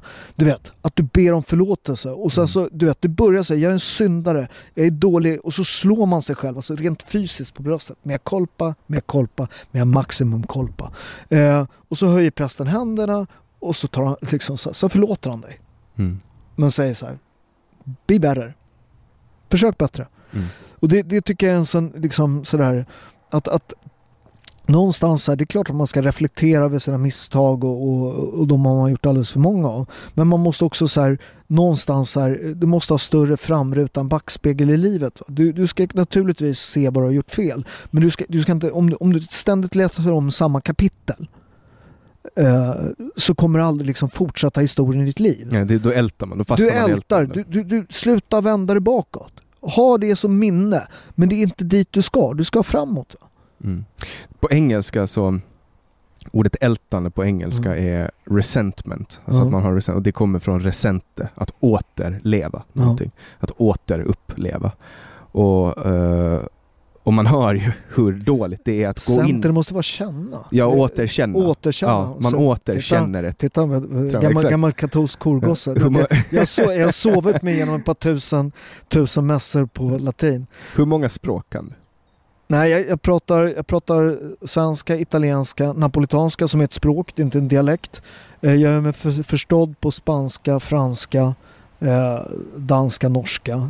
Du kan röra dig i en stor del av världen utan problem. Ja, ja men det, är så här, jag det som är bra med napolitanskan det är att den, är rätt, den ligger någonstans mellan, den är mer italiensk. Men vi hade ju spanska kungar i 400 år. Eh, så, så att eh, eh, Borboni eh, heter ju kung. Det är den kungafamilj som sitter på tronen i, Sp- Spanien nu. De var kungar över Neapel också. Mm. I Regni delle Due Sicilia, alltså de två Siciliens kungadömen. När Neapel var mäktigaste riket kring eh, Medelhavet. Eller ett av de mäktigaste. Vi, vi, vi, enandet, 18 it- alla, anser, alla tror att Italien är ett gammalt land. Men Italien är ett jättenytt land. Det är enat 1861. Ja, Na- Napoleon var ju där och härjade. Ja, men det är innan. Mm. Ja, han var där Ja. eh, runt 1700 eh, och, precis efter franska revolutionen. Ja, och han är rätt viktig i den italienska eh, renascita, alltså återfödelsen. Eh, för, att- för att han har en armé som är italiensk. Mm. Det var ju Eh, hans första egna armé. Precis, och, och han, han, eh, som, italienskspråkig och där kommer ju folk från olika delar av Italien. Och innan liksom i början på 1800-talet, om du frågar någon vad är Italien? Hade de sagt ja det är den här halvön. Eh, men, men, men eh, i det föds, börjar det här, fö- men fan vi pratar samma språk här och vi kan slåss. Mm. För att det var en väldigt effektiv armé. Eh, och sen kommer då Öpa, eh, Mancini, eh, Garibaldi, Vittorio Emanuele, de tre som till slut lyckas, liksom, även fast Garibaldi och, och eh, Vittorio Emanuele hatar varandra, eller, eh, varandra så lyckas de. Det är, Garibaldi säger till slut så måste de liksom samarbeta. Kungen, eh, ortodox, liksom superortodox katolik där uppe med halvsocialisten eh, Garibaldi. Han, Garibaldi säger den som har, jag måste ha kanoner och gevär. Den som har kanoner och gevär är min vän. Eh, och sen så försöker de ändå så sabba. För de, de, det, det, det är en otrolig historia. Om ni, om ni, eh, Garibaldi är ju en av de kändaste män, 1800-talets mest kända män som vi har glömt bort. Han är ju en riktig hjälte. Han är i Uruguay och liksom kämpar frihetskrig där. Ta, ta, han, de erbjuder honom mark och allt. Han bara nej, jag hjälper folket här. Han åker tillbaka. De, de landstiger i Mille, de tusen. De landstiger tusen man på Sicilien och slår, slår en napolitansk armén. Som har, alltså, de, de har 20 000 man. De, de, det är ett uppror där som är på gång samtidigt som lokalbefolkningen ansluter. Men Från- varför från har den här delen av historien blivit bortglömd i modern? Ja, nej men så här, det, det, det, om du tittar Neapel i, på 1500-talet, vi är liksom Europas andra stad efter Paris. Eh, vi, vi är andra stad i Europa med belysning, först Italien med järnväg. Nej, men i en, enat av Italien, då, då är ju- i, Neapel är på dekis. Liksom. Det, det, det, vi hänger inte med i industrialismen. Mm. Det är ju alla länder uppe i norr som är så här, men vi har inte, växer inte tomater överallt. Liksom. Så här, jag kan inte äta rucola i diket. Liksom. Mm. Så får du missväxt i Neapel är det inte lika elände. Så vi här uppe, för industrialismen blir ju vår räddning. Och det är samma Mm. sak i norra Italien som är superfattigt va? När, man enar Italien. Va? Mm. Men ehm, Napoleon kom ju från Korsika. Eh, Japp. Och, och mycket viktigt, han är italienare. Ja. Hur ser eh, italienare på Napoleon idag? Det är lite olika tror jag. Men, men man, man, man, han, han är alltså, han, han är, när, när han föds så föds han i Korsika, då tillhör det Italien. Eh, eller Genua tillhör det. Eh, och eh, eh, han, är, han bryter hela livet. För hans första, ja, så hans första språk är itali- en italiensk dialekt. Då. Mm. Och hans, Men- föräldrar, hans föräldrar kommer från fastlandet, de är inte korsikaner. Och det var väl därför som han kunde leda den här armén i Ja. Italien för att få deras. Och det var ju, det var ju hans claim to fame eh, som general. Eh, han, han tog liksom ena Italien och, och fick eh, den delen Ja. av sin karriär bara framför sig. Mm. Den är rätt intressant. Om ni, den är rätt intressant för i det här är också att vi har franska, en fransk eh, eh, marskalk på, på eh, tronen i Sverige. Det är ju en väldigt intressant historia. För att han är ju marskalk då, eh, eh, Jean-Baptiste Mm. Bernadotte. En riktig odugling för övrigt. Ja, nej, nej, nej, tycker du det? Ja, det tycker jag. Han svek Napoleon. Ja, det gjorde Jag han. kommer men- aldrig att förlåta det. Ja, jo, jo, ja, så ja. Men, men, men som, som krigsherre, han var en Han var stor, han var en stor fältherre. Han var slug, och han kom, men han, han kunde komma för sent till ett slag för han Mm. ville inte att hans Nej, nej, gubbar skulle dö. Nej, nej, nej, Så nej. han dök upp för sent. Han bara satt och rökte pipa någonstans. Han ledde, han ledde ju Nordarmén mot, mot, eh, mot Wellington le- le- ledde ju södra armén. Nordarmén var ju svenskledd. Nej, jag, jag, är fortfarande, jag vill ju fortfarande att man ska ta bort kungafamiljen på grund av eh, Jean-Baptiste eh, Bernadottes svek mot Napoleon. Men jag är ju... Men har du läst historien hur han, den här med Mörner, kapten Mörner? Har du läst den? Nej? Jo, den, den är otroligt intressant. Ut, utan man, man då man, man vill då, man, vi har en oblodig revolution i Sverige, var det Gustav IV Adolf om man avsätter. Eh, för att vi För han förlorade Finland. Exakt. Ja, men- han blev ju nästan mördad på Åland också. Ja, ja men och, och grejen med det, alltså det, det, är en sån stor smärta i den svenska historien, den här förlusten av, av Finland, så att folk vet knappt om att Finland har tillhört Sverige i 700 år. Det är, det är helt sorgligt. Du med dig så får du säkert, det var bra svenska du pratar. Ja. Eller hur? Det hör du. Det hör, Man bara, Konstigt, det är mitt första, det är enda språk jag kan. Precis. Det, du, man bara, det, det, jag, jag brukar alltid säga det är den vackraste av alla svenska dialekter. Eh, Den är väldigt vacker, finlandssvenskan. Tack. Skulle jag säga. Ja, men väldigt vacker. Eh, och ni, ni, ni, språket är renare tycker jag. Att man, man har hållit svenskan. Men det är bara för att du inte hör mig svära nu. Vi ser Nej, ju, vi ser, på Åland så är vi fittan hela tiden. gör ni? Ja, och så säger Mm. vi att om någonting är bra så säger vi fittigt fint. Så vi har ju den här fula bondtungan också. Okej. Men han, han Mörner, man, man, då, man vill då att en, när man avsatt honom så vill, vill man att en, en dansk kronprins då ska bli... bli, bli Just det, och det är ju han som dör. Just det, han, och trillar, han, han trillar av en häst. Han fick och hjärtinfarkt. Ja, och då är den här Mörner nere i Frankrike. Så han på eget bevåg så säger fan, armén vill ju ha en, en, en, eh, en då, krigare för att ta tillbaka Finland. Eh, Så han åker på eget bevåg och frågar Jean-Baptiste Bernadotte. Eh, Så det är vid riksdagen i Örebro han blir, blir, man väljer honom. Och då, då är ju adeln emot för han har inte, han har inte blått blod utan hans, hans pappa är väl advokat eller skrivare eller någonting. Han är inte blåblodig. Men då, då tar de in ett porträtt på Jean-Baptiste Bernadotte stregandes på en häst, det vill säga han kommer inte tillbaka Finland. Och jag tror han erbjuder, jag kommer inte, inte riktigt säker på det, men jag tror han erbjuder sig att betala den svenska statsskulden. Ja, han betalar ju, han gjorde ju det. Mm. Och det får ju Men Sverige. gjorde han det? Eh, Ja, alltså Sverige, står, säker- Sverige står ju fortfarande i skuld till... Jag tror inte man har betalat tillbaka det. Jag har för mig att han inte betalade allt. Va? Ja, det Han vet. tog inte Finland och eh, han tog Norge däremot. Eller han besegrade ju Danmark. han trivdes inte bra i Sverige. Nej. Det gjorde han inte och det förstår jag. Jag menar, han är ju van att glassa runt på Riverian och få Mm. all den här fina maten. Får han äta sill och... Eller jag vet inte vad man åt på den tiden. För, för, för den balla grejen, på den gamla enkronan fanns en liten, en liten eh, bro. Vet, vet du varför den fanns? På den gamla svenska enkronan. Berätta. Eh, han är ju skitförbannad på Napoleon. Eh, alla andra, Murat, han blir kung av Neapel, alla de andra de får ju liksom... Ja. De, De fick någonting. ja, han, han blev, han blev, eh, eh, han fick Pontecorvo, en, en, liten, en, en liten stad utanför Rom, en bergsbry. Så finns, finns ingenting. Och, och Ponte är ju bro på italienska, därifrån kommer den. Men han, alltså, anledningen var- varför han inte blev belönad var för att Napoleon visste att han var en luring.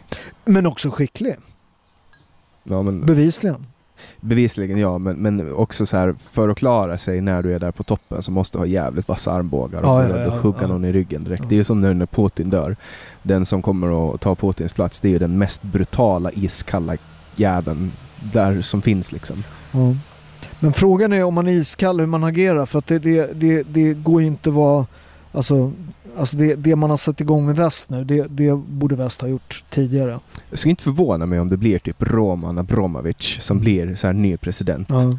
För att han är lite så här väst och han har ju redan fått ta del av de här förhandlingarna med Ukraina. De Mm. sa ju att han blev förgiftad där. Jag skulle inte förvåna mig om det blir något sånt. Jag såg på nätet nu faktiskt att, att de, de hade lite av deras, de hade lyckats, eh, Ukraina hade tagit lite av deras eh, alltså avancerade eh, artilleri då, alltså raketer och sånt där. Och när de öppnade upp dem där så visade det sig att rätt mycket av tekniken var, var, var eh, alltså inte rysk. Ja, det just, det, det är ju Ja, västerländska ja, grejer. ja, så att de, det kommer bli soppatorsk där rätt snart om det inte redan är det med allt. Ja, Det är någon som har sålt det till dem. Ja. Eh, så, så, att, så att du vet när de har skjutit slut raketerna så är de slut. Va? Det går inte att bygga nytt. Det, och det där är jävligt intressant. Eh, För två veckor sedan hade jag med en, eh, en soldat, en Mm. finsk kille som är nere och, och krigar i Ukraina. Ja. Och han berättar liksom hur eh, de har däck från 70-talet Ja. på de här jävla stridsvagnarna som de kommer med. Ja. Vet, vet du vad? Det där är det, ro, det, där är det roligaste med Twitter. Var det någon som hade länkat någon jävel som var Amerikas främsta expert på, på däck? eh, och så, så var det en, en lång tråd om liksom däcken, varför de var så jävla dåliga. Mm. Och man bara såhär, ja, men, och, och du vet också man, man kollade upp liksom, man hade tagit, tagit delar från hjulen. De kunde fotograferat och såg att det var delar stulna och sånt där. Så att de åker på fel däck, dåliga däck, dålig kvalitet och så åker man in och så plus att man åker in då när den här Regniga regnperioden och fastnar. Alltså, va? Men det, Nej men det är helt... är, det, är det Patton, så- man ska akta sig för såna här citat, men är det inte Patton som säger det? Eh, det är i alla fall någon som säger det. Han säger att så här, am, amatörer pratar taktik, proffs pratar logistik. Ja, men det, det, utan försörjningslinje då är det ju körd. Ja. Och den är snart bruten. Ehm, jag tror inte att Ryssland kommer att klara av att hålla det här. Och man får ju bara hoppas på att de gör...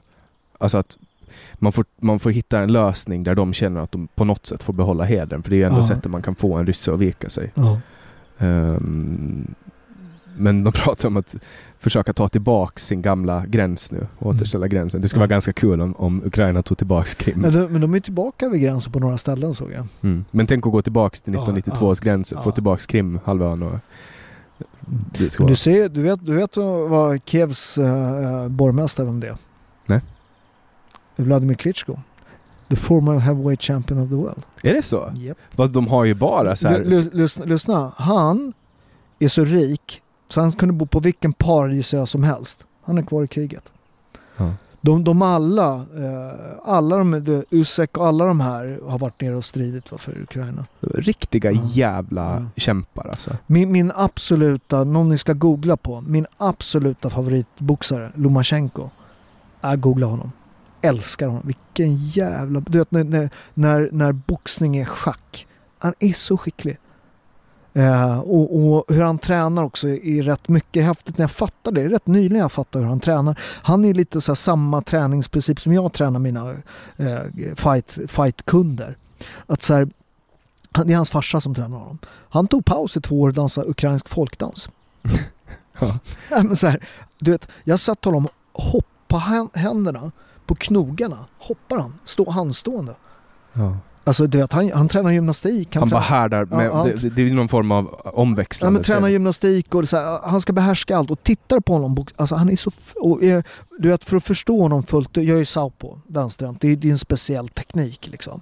Och, och när, som han gör det, det är, liksom, det är poesi i rörelse. Det är otroligt alltså. Känner du till eh, Robert Helenius? Som är... Ja, ja. Han är på Åland och tränar Ja, med. Johan Lindström. Johan har varit med i den här podden förut. ja. Han är... eh, Jag har tränat med honom. Han är helt... Det är helt otroligt. Eh, vad tror du om Roberts chanser? Och, Alltså det, alla, det, det är också så, det är en lång resa. du vet.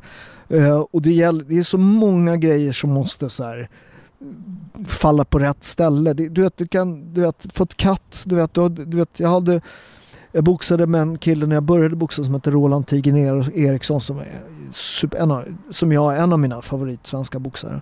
Han var en sån jävla bra proffs måste jag säga. Jag, jag boxade några galor samtidigt med honom och han debuterade samtidigt, eller jag debuterade när han gjorde huvudmatchen i Finland faktiskt.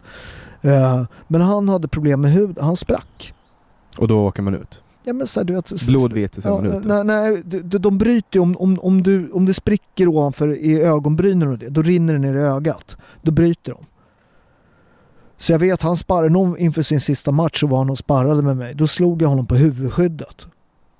Så han började blöda under huvudskyddet och då sa min tränare till honom du, Och det har med reglerna att göra? Ja, ja men du, du, du, för att det är farligt om det rinner ner blod i ögonen så ser du inte vad som händer. Liksom. Ja. Alltså okej, så att du- kan ha liksom en, den svagheten genetiskt att du bara Ja, blöder? blöda. Du, du vet, du ska, du, ska, du ska kunna ta dig igenom motgångar, du ska klara smärta. Du, I början så, så du vet, när du väl kommer upp på de här titelmatcherna, du vet, det, det är ju tungt det här. Så många har ju, som, som man boxar då, så i rond sex ungefär så, så får man en dipp. Man blir jävligt trött liksom. Och sen så är det två ronder där det är fruktansvärt, sen får man en andra andning. Och den är mentalt liksom, det är halva matchen är kvar och du är helt slut. Och sen så vet du att mentalt så kommer det tillbaka om du har tränat rätt och allt sånt där. Men mentalt, du vet, du får stryk, du börjar blöda, du vet, det, det dina, dina in, därför, där är dina instinkter, ditt innersta väsen. Eh, Det beror på vem, vad du har för liksom ryggrad. En del är så här, en dels ryggrad säger lägg dig ner så slipper du det här. Mm. En del säger så här, det finns inte. Nej, men som jag, jag, jag förlorade min match, min sista match, jag blev utburen. Jag var knockad på Var riktigt. det, var det skamfullt? Eller var det bara okej nu är det över? Nej men, så här, nej men det var, ja det, det är klart att det finns en För du skam. visste ju att den dagen skulle komma. Ja. För man slutar, ingen slutar väl på topp? Nej. Det kommer ju alltid någon match Ro- till. Rocky Marciano, den enda. Han är, Det den, en, han är den enda heavyweighten som... Det, det är han och...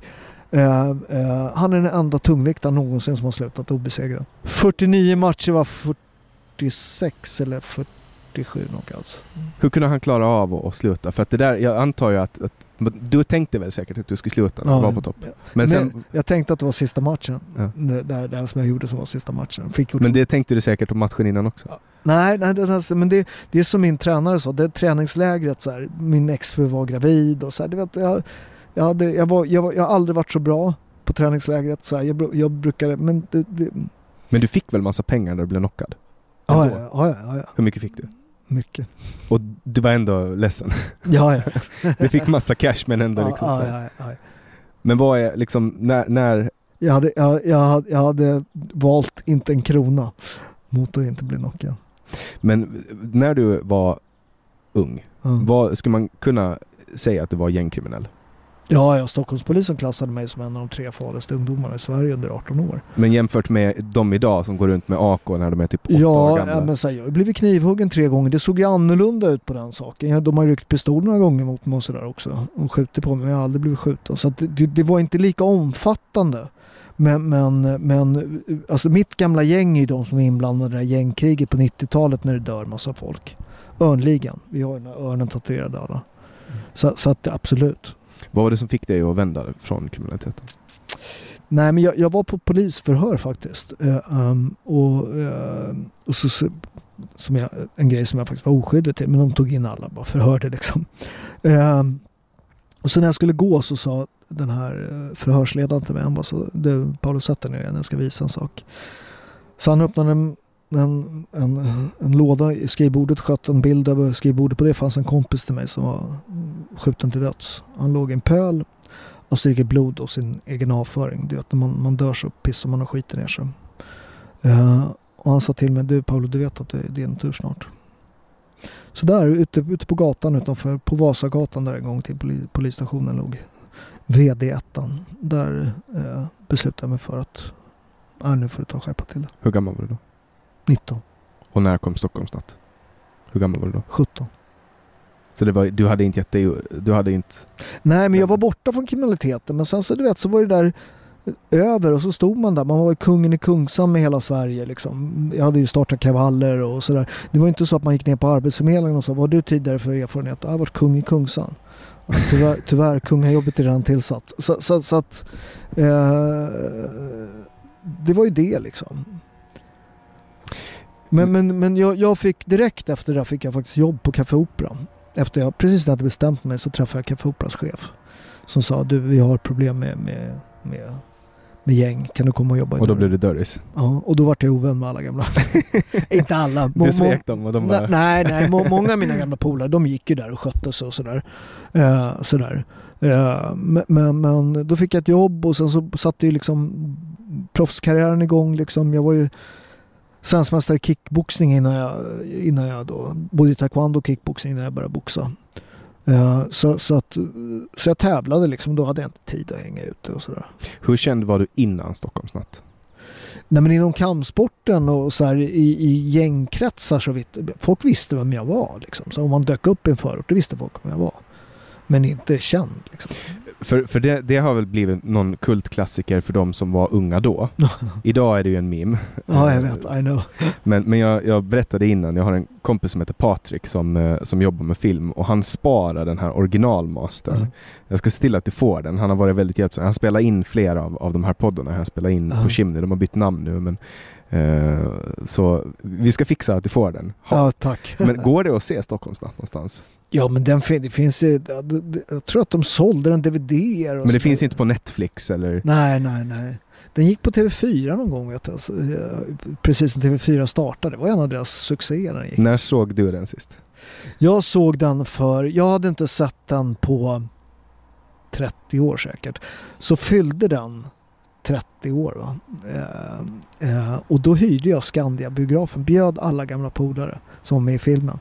Eh, eh, och så såg jag den. Och den, den är, de, de, de grejer som ligger på Youtube, de ligger ju där för att de är jävligt roliga. Det, det, så jag har ju liksom alltid den här, det är lunch du vet, och värsta stycke värsting. Och, de är ju rätt, alltså ungdomsfilmer, de åldras ju sällan med värdighet. Eh, sådär, och du, du vet. Men sa ni så när det kom en tjej? Bara, ett stycke värsting. Nej, vet du vad grejen var? Vi lurade Staffan, vi hittade på ord och så, som sen vart svensk slang faktiskt. Ni, ni trollade honom? Liksom. Ja, ja, det gjorde vi. så vi hittade på lite grejer liksom. Eh, eh, eh, vad heter det? Eh, såg du Zucchini-turken? Nej. Har du sett den? Apropå trolla. Det var ju, det var ju SVT som intervjuade någon, någon, någon turk på gatan som sa han var turk. Det är det jag men, älskar. men, det, men det visade sig att han var grek. Ja, men alla invandrare, så här, laserturken, Ja. fågelturken. Ja, men han skämtar, han är, han är komiker den här snubben. Så han drog ju värsta skämtet, bara köpa zucchini du vet, så han drog ju värsta trollet på alltså, ja. Men körkortsturken, alla, Ja, det finns ju alla de. liksom. Nej men, men nej, vi trollade han lite, det gjorde vi.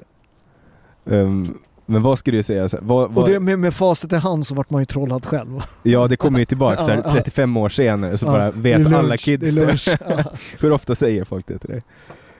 Ja, men det händer faktiskt. Det, det händer ja, men rätt ofta faktiskt. För det, det är det enda, jag har inte sett Stockholm Nej, nej. men, men jag, jag ska se till. Jag ska Nej se, men när jag, när jag såg den igen, då, då, den var inte så dålig som jag trodde. Alla de här actionscenerna är faktiskt rätt bra. Och de är jävligt, det är så här, till exempel Liam Nordberg sparkade fan ut en tand på mig så de var ju rätt realistiska. Så men var det, någon, alltså, var det någon som sökte upp det, er eller hur, hur kom det sig att ni spelade in? Staffan, eh, Staffan letade i polisregistret. För han ville göra en, en slags... Han hade gjort...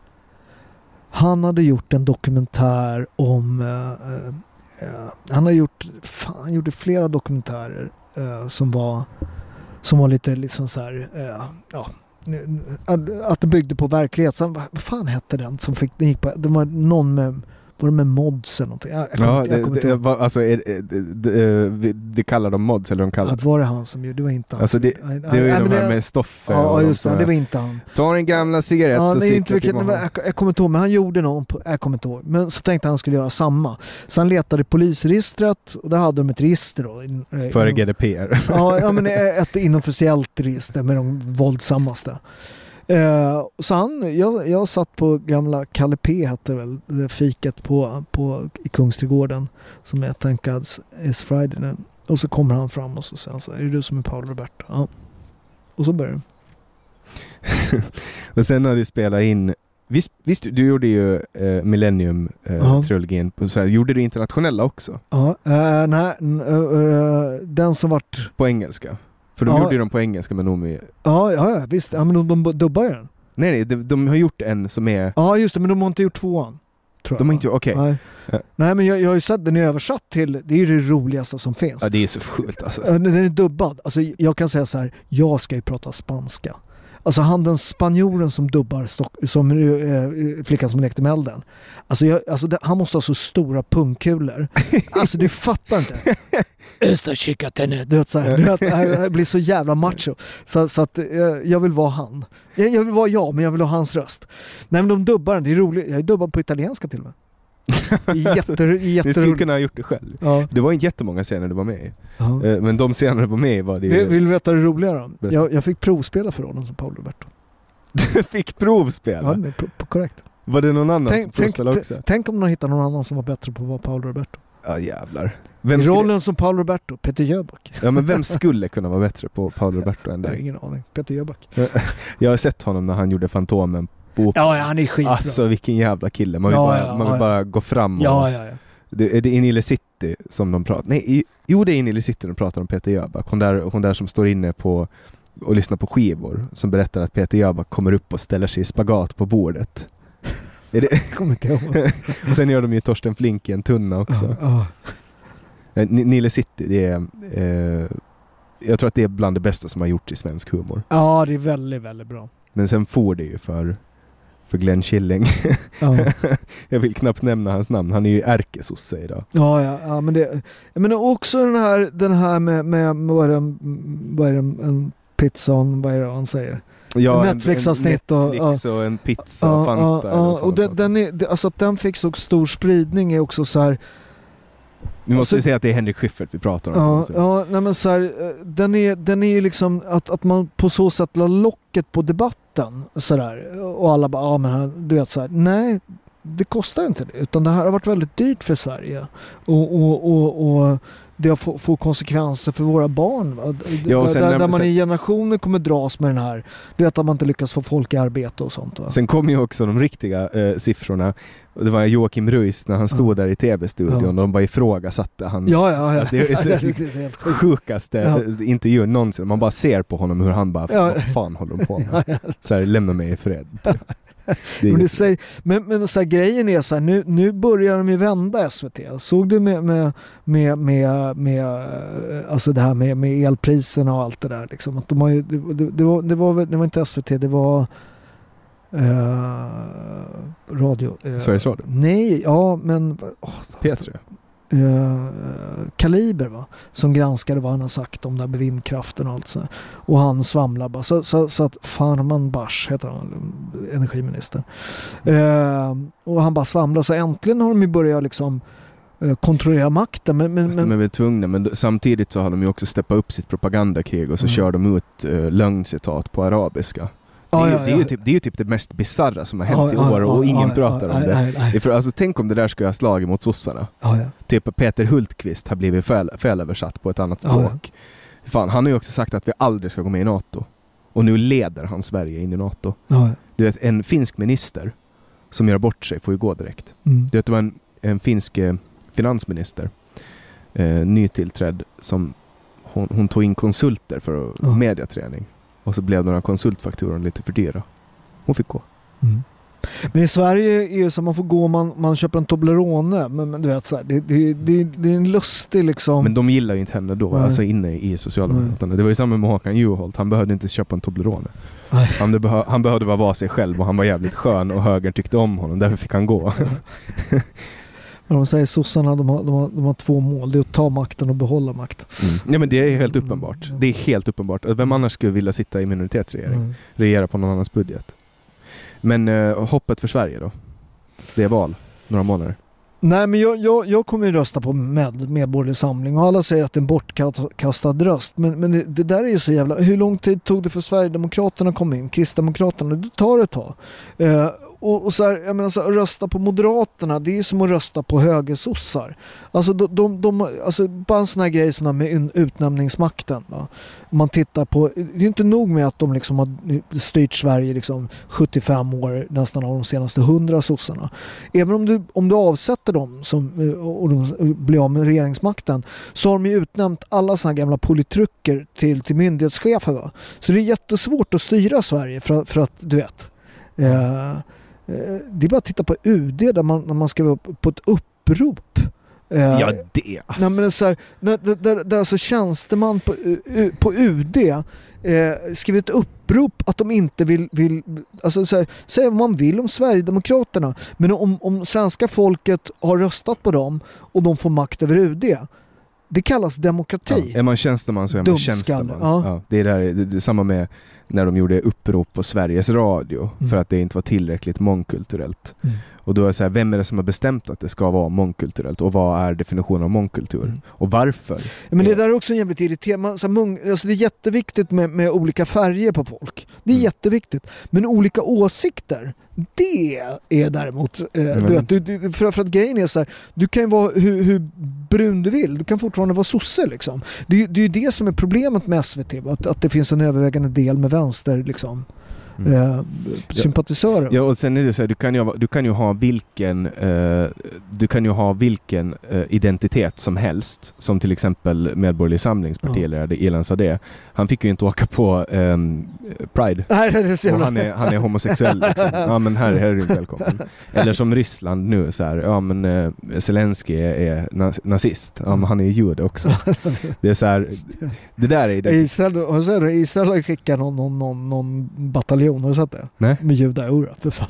De det- Är det någon det- armé jag inte vill möta så är det fan Israels armé. Vilka nej. jävla hårdingar. Ja, nej för fan. Du vet, jag, jag, har, jag har ju en nära vän vars pappa var med i Jom Kippur-striden och det här. Du vet, jävlar vad de slogs och så. Ja, de, de fan vet. Alltså så här, de, Du de, vet, te- Jom Kippur, de var ju nära där och torska. Det hade de inte varit så jävla tappra, du vet. Alltså de, ska man slå ihop en megaarmé, då ska det Mm. vara Finland, Ukraina och Israel.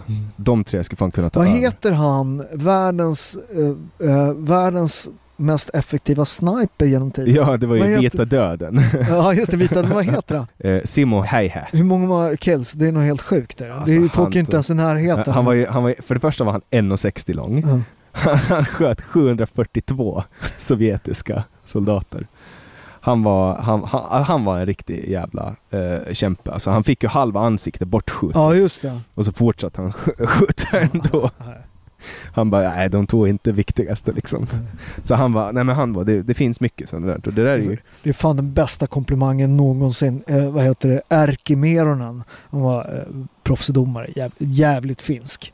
Det, det, var, det var inte mycket liksom. Han, var, han var inte så snackig. Han har dömt flera av mina matcher. Så här, och så här, väldigt, så här, väldigt så här, korrekt, så här, lugn. Så här, inte, du vet, man slösar inte på ord. En riktig... Du vet, om man, om man tänker sig finnar är ju rätt hårda rent generellt. Eh, är man Europamästare i boxning då är man extremt hård finne. Det är faktiskt den bästa kombinationen. Efter jag hade vunnit den här slagen den sydamerikanska mästaren Polen eh, så var det, man varit utburen och du vet, folk jublade och du vet, så här, på festen. Sen, sen på, på hotellet då i baren så kommer Erke fram, går fram så här, stadig blick, tittar med ögonen, la handen på axeln och sa Bra! Och så gick han. Och så gick han. det var som en bibel av komplimang kan jag säga. ja, det, finns en, det finns en anekdot som jag tycker om Ja. som liksom illustrerar Sverige och fin- Finland. Jag vet inte om den är sann. Ja. Jag har dragit den förut i den här podden men, Ja. men eh, det lär ha varit i början på 2000-talet så skedde det två rån. Ja. Ett i Finland och ett i Sverige. Och i Sverige så hade man liksom live-uppdatering med kartor varje dag, Expressen och. Aftonbladet och poliserna hade presstalesmän som berättade vad de höll på med och i Finland så stod det att nu hade det varit ett rån. Mm. Poliserna bekräftade och några dagar senare så hade de en presskonferens och sa att ja, nu är rånarna döda. Vi har skjutit- dem. Erk, också. I min första match mötte en ungrare, slog ner han i första ronden. Ungrarna kastar in handduken. Erke kastar ut handduken. jag, jag frågar honom efter. Han bara, i Finland, i Finland dömer domaren. Nej, man kunde inte ge sig i Finland. Älskar honom. Ja, nej men det finns, det finns ju den, man pratar om den finska sisson. Ja, Eh, och det är ju en kulturell grej. ja. ja. Det är så här man, man lider igenom saker. Men, så här, men svenskar är också jättetuffa. Det är, det, så här, det är den svenska arbetarklassen, det är tuffa jävlar. Du vet, jag, jag, jag, har, jag min kusin har ju varit med i alla de här, eh, Bosnien, Irak och alla de här. Och han pratar väldigt bra om svenska armén. Du vet, vi, vi svenskar är också, det är bara det att vi har de här, eh, men du vet,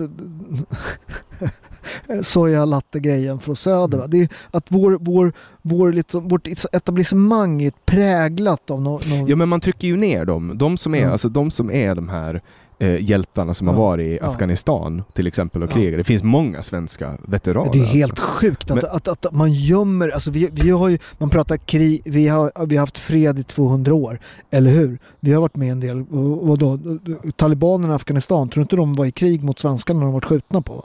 Nej, men det Ja, är men, så- det- och hjältar, man, man, man, man gömmer undan. Exakt, för att det är macho. Vi ska inte Ja, hålla på ja. sådär. Vi, vi, ska, vi ska liksom dölja undan dem. Ja. Men- nej men svenskar är, svenskar är jävligt... Alltså så här, Sverige och Finland är kulturellt rätt likt men det blir på den här nivån... Svenskar skryter inte till exempel. I, I Finland är det inget fult att berätta vad man har liksom. nej. Vad man, vad man, I Sverige så klassas det som att man skryter om man Ja, berättar ja. om sig själv. Ja. Och, och det där är också så här, hur blev det fult att skryta i Sverige? Nej, och det var, du vet när jag boxade, det var, det, var ju så, det var ju så sjukt roligt. För på den tiden var ju så här, det var ju liksom, du vet, folk sa ju så här, ja, må mesta man vinna och sånt där fortfarande. Det var ju pre-Zlatan liksom. Mm. Eh, alltså vad man än sa så var det liksom rubriker. va? Det var hur lugn, alltså få, få liksom publicitet för sina matcher var liksom. Ja, men det, det, du sa något så här, typ eh, han kommer få stryk och jag kommer knocka honom, han kommer få leta efter sina kläder i omkläd... När han vaknar kommer hans kläder inte vara mode längre i omklädningsrummet. Det var någon rubrik, tror jag. ja. nej, men så här, och, och det, det var ju, man, man liksom hittade på saker bara för att folk skulle bli förbannade på en. Edge, edgelord. Ja, ja, men det vet du när jag, när jag tävlade i Solnahallen då innan jag, när jag gjorde proffskickboxningsmatcher. Det var ju, det var ju rätt spännande för då, då var det ju, typ i Stockholm, då var det alltid helt slutsålt när jag var på affischerna. Eh, 80% ville se mig dö, 80% var die hard fans. Men alla betalade för att se mig få slåss. Mm. Och det är ju sådär. Ja. Alltså det, är ju, det har jag också märkt eh, efter att jag gick in i offentligheten att en stor andel tycker väldigt illa om en. Nej. Men bakom var femte hater så finns det en person som stödjer en. Men, men jag, jag kan säga så här, av, av, av det här med, med, med drevet och allt det där, bara, bara kalibern på, på folk. Så här, jag, jag har, jag är två år sedan nu, jag har aldrig hört någon stoppa mig och säga något negativt. Jag tycker du är ett jävla svin eller något sånt där. Eh, vilket det, i viss mån eh, kanske har stämt va? Eh, med det.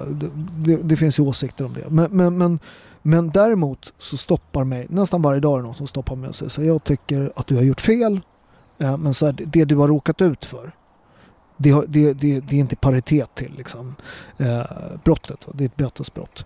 Eh, så, så det är bara skillnaden på den typen av människor. Det, det är fega stackare de här du vet, eh, tangentbordskrigarna. Folk är jävligt stöddiga på nätet liksom. Eh, men i verkligheten, face to face, så folk, det vågar de inte. Va? Men det där, jag tror att också att det är en jävligt populär åsikt att ha. Att det, att det är fel. Du vet i Finland är det lagligt. Ja, Ingen som pratar om det. nej, Därför att man pratar inte om saker som är privata. nej. Det, och det är, bara, det är också en sån kulturell grej. Men i Sverige är det jävligt viktigt att signalera. Kolla, jag har rätt åsikt. Kolla vad duktig jag är. Mm. Ja, vi eh, ska... Sverigedemokraterna är hemska. Du vet, jag var och hälsade på min farfar. Han, han är eh, dement och är på ett boende. Och det var en sjuksköterska som hade en pin Mm. där det var en Sverigedemokrat-blomma Mm. och, och, och så var det en gubbe som kastade den i papperskorgen. Ja. Och då sa jag så här till henne så här, jag kan tycka vad jag vill om Sverigedemokraterna. Och det sa jag så här, man kan tycka vad man vill om ett politiskt parti, Mm. men är det okej att du jobbar i Stockholms kommun Ja. och har en politisk symbol på Ja. dig och tar ställning? För att nu tar jag ju ställning mot. Och då var hon så här, ja, mm, ja men det har inte jag, det har inte jag tänkt på. Det är klart det har. Ja, men, men, eller det kanske hon inte har och det gör det ännu värre. Men vadå, varför ska man hålla på och signalera på Ja. det sättet? Nej men hon ska inte göra det i sin tjänst. Men Hon det får, där- hon får ha den där på sig hur mycket hon än vill va? Men det där är så jävla svenskt, man tar den populära Ja, åsikten ja. och så vill man bli populär. Mm. För det är så folk gör, man, alltså folk känner in Mm. vad är populärt nu och så. Det är fast, därför... det där, fast det där är också, det, det är väldigt mycket Stockholmsfenomen. Jag, jag, jag tycker man ska akta sig för att prata om svenskar.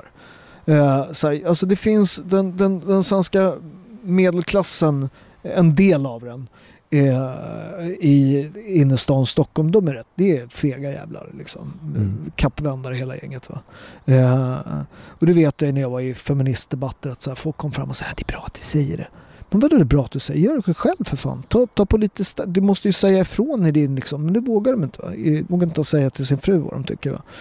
Eh, så, så, så att eh, Jag kommer, ihåg, det här var det löjligaste Mm. drevet som jag tror någon i Sverige har blivit utsatt för. Det var när du laddade upp en bild, typ 2016, ett meme som var så här eh, att kvinnobröst är beviset på att män kan fokusera på två saker det. samtidigt.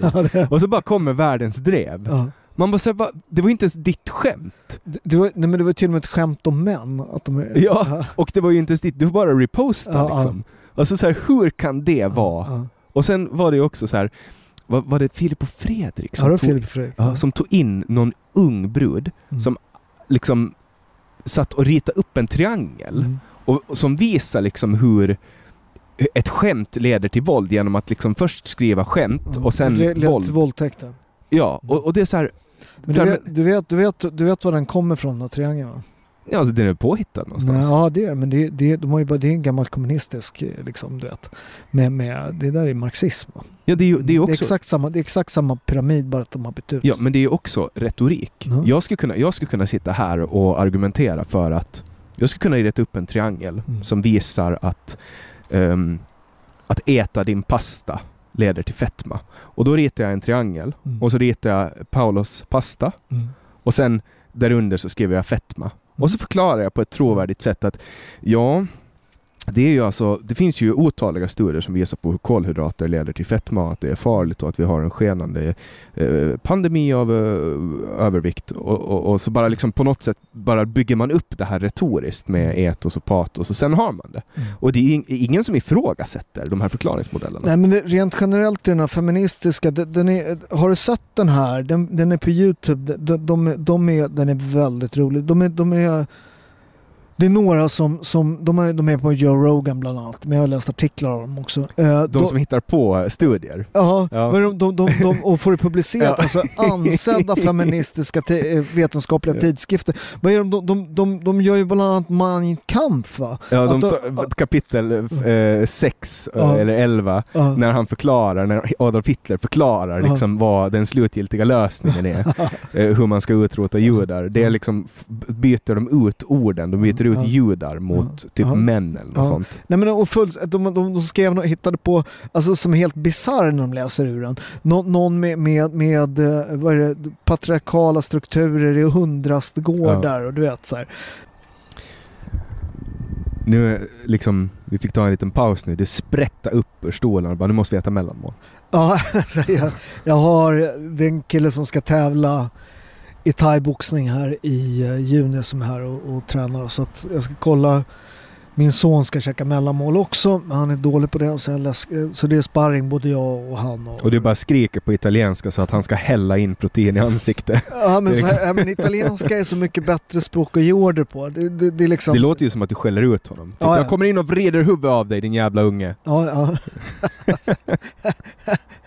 Nej men det, det, det, jag tycker, det, som jag sa, det, jag tycker både, jag, folk ofta jag pratar om den italienska kulturen väldigt mycket när jag är i Sverige. Men jag tycker väldigt mycket om den svenska kulturen också. Jag är född här och präglad och jag är en fjärdedel svensk liksom, så att, alltså genetiskt. Men när du är nere i Italien, hur, hur, ser de dig som italiensk då? Märker de att du inte är italiensk? Nej, de, de, de, de brukar skratta åt mig. De, de, de, de, min, jag har en kusin som alltid säger om att alla, alla, alla, bland alla bondjävlar eh, så är du den värsta bondjäveln. Caffone, det, det, det, det, är ett, det är ett nedsättande ord på bonde. Eh, men det går också att använda positivt. Att en caffone kan vara eh, det kan vara en, en, en trög jävel, men det kan också vara en rätt, att man, uppför, man, man är lite om så kring sig liksom. Ja. Ehm, Det är som Italien figlio di puttana horunge.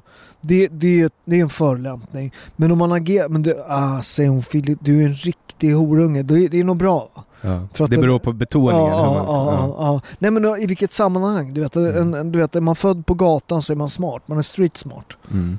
Så det, det, ord, går att använda dubbelbotten. Ja, alltså man kan ju, man kan ju vara dum Mm. eh, och så kan man vara dum. Är så man, ant- man är korkad eller så är man elak. Ja. Det går ju att använda och det är också sammanhangsmässigt.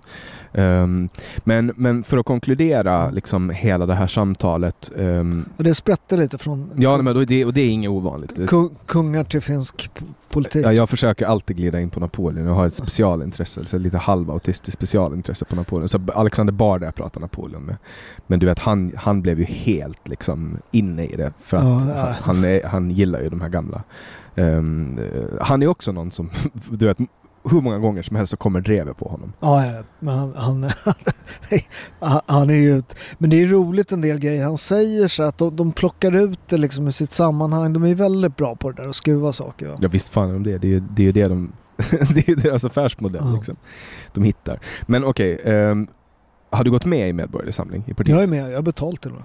Mm. Vilka, då är det i Stockholmsregionen Mm. som det Kommer du att ställa upp i framtiden? För nu är listorna spikade och så. Ja, ja nej, men jag, jag, jag, jag kommer hjälpa partiet så mycket jag kan. Jag tycker att ni alla, eh, mm, även om ni inte ska, ska rösta, att ni går in och betalar medlemsavgift. För att det behövs ett riktigt borgerligt alternativ. Eh, alltså ni som vill ha libertarianer. Det finns bara ett parti. Mm. Och sen, sen handlar det också, man kan inte, jag möter, jag har gått med i Medborgerlig Samling nu. Och där är det, folk är så här, "Åh, kommer du kasta bort din röst? Men vadå om alla tänker så är det Ja. klart att man kastar bort sin röst då. Nej men det, det, det, finns inget, det finns inget borgerligt alternativ. Det är, Det Lill- det är Lill- Lill-Uffe som säger att han är borgerlig men han är men han inte. är ju inte det. Nej. Den här decemberuppgörelsen, hela den grejen är helt sinnessjuk va? Nu när hur, Centern är... hur, hur, hur man spelar, jag menar, så här, jag menar som Centern. Jag menar, folk har ju röstat på ett borgerligt parti där. Mm. Hon skulle käka upp sin sko, att hon kom undan med den va? Ja det var ju någon annan som sa det, sa hon. Det var inte hon som sa det. Nej, det var sen när, när, när det väl var dags att äta upp skon, då var det någon annan som hade sagt Ja, det. Så eh, jag läste en, det här, alltså, så här, jag har sagt det här förut, men jag läste en skitrolig tweet i förra valet. Så var det någon som skrev så här, ja jag måste köra in min bil på en mack för fläktremmen gick sönder. Men det visade sig att det bara var Annie Lööf som satt och ljög på radion. alltså hon är, hon är så här. Det är någon som beskrev henne som en NPC, alltså en non-playing character som finns i om man spelar datorspel. Ja. Och då är de förprogrammerade att agera på vissa sätt. Men, det, men, det, men tänk när, när Dr. Jordan Peterson var med. Ja, Och, och de, de, när han pratade om det här, eh, alltså jämställdhetsparadoxet, att då är, du vet. Nej men som så här, det bygger på forskning, han är professor för fan. och hon bara, nej jag håller inte med. nej, nej men jag tycker inte det. Jaha. Nej, men, ja, men, så här, men, och, då, och då känner man så här, när, när, när, när svensk politik varit eh, konfronterad, sen kan man säga vad man vill om Dr. Jordan Peterson, men när man blir konfronterad med, med en internationell intellektuell, liksom, hur grund eh, folk, alltså vår Ja, så hon politiska... fattar inte vad han sa heller. Nej Hon- men, det, men, det, men det, alltså bara den saken, om du sätter dig i samma soffa eller rakt över eh, och, och då måste du ha, du, du måste ha mött den, här, du måste ha pluggat, du måste ha läst på, vad är det han säger? Vem är den här Jordan Peterson? Han är ju en världsstjärna va? Mm. Jag ska kolla på honom om några veckor. Han kommer till Sverige, Ja just det. till Annexet. Ja. Eh, så det ska bli spännande att se honom. Han är en sån här som man, man liksom sitter och lyssnar och det han säger är på en nivå som är så Mm. mycket högre. Och när vänster, jag tror inte att de i vänstern som kritiserar honom sätter sig ner och verkligen lyssnar. Nej. Jag läste hans bok två gånger, en gång på svenska och en gång på engelska. Ja, jag har också läst den. Ja, men jag hittade honom, lång, eftersom jag är lite så här eh, religiöst intresserad. Han gjorde ju föreläsningar rätt tidigt som blev bara rätt stora om, om bibliska karaktärer och det finns en otroligt bra som ni ska eh, kolla på när han beskriver vem Peter Pan är. Hur han blir man. Ah, det är en otrolig, du vet, han lever ju liksom i, han lever i en fantasivärld. Ja. Det, är en otroligt bra symbolisk berättelse som man inte får för, förstår förrän man får den förklarad. Eh, han lever ju liksom i fantasivärlden och så blir han, blir han kär i Tingeling. Men enda sättet liksom att bli eh, på riktigt, eller han blir kär i hon, vad heter hon, vanliga, inte, hon är ihop, han är ihop med Tingeling. Mm. En fantasikär. Men så blir han kär i den riktiga tjejen. Och för att kunna få henne så måste han bli dödlig. Han måste Mm. bli man. Jävligt spännande. Ja, alltså, den, är, den, är, den är jävligt bra. och det finns ju så sjukt mycket man kan lära sig av de här anekdoterna Mm. som är kopplade till gamla. Berättelser. Men vi kastar rätt bort dem och tänker att det är bara den kultur som vi har nu som vi ska konsumera. Jag tror att det är någon som, här, som, är här för att slåss med dig nu. Är det så? Får se. Eh, men... eh, ja, det, Ja, det sitter... Ja. Men eh, Paolo, jättestort tack för att du var med i podcasten Samtal. Ja, jag kanske blir dödad nu så det kanske är sista podden jag gör. Ja. någon, någon 25-åring som sparkar. Ja. Det är så det är Tju- generationen. 27. Ja, okej. ja, det är nästan som jag då. Och till alla er som har lyssnat, jättestort tack för att ni återkommer och lyssnar vecka efter vecka på podcasten Samtal. Om ni vill stödja den här podden så kan ni göra det. Ni kan gå in på min Twitter, Jannik Svensson, och där hittar ni ett nummer där ni kan donera. Jag släpper nya samtal alla onsdagar året runt och är det så att du vill höra någon speciell gäst i den här podden så får du gärna gå in på www.samtal.ax och önska någon. Återigen, stort tack Paolo. Får jag göra lite reklam? Självklart, men du måste prata närmare mikrofonen. Då. Och vill ni sponsra mig går ni in på robertos.shop och köper olivolja. Och där ska vi också stoppa in en länk i beskrivningen. Eh, stort tack Paolo och stort tack till alla som har lyssnat. Tack själv.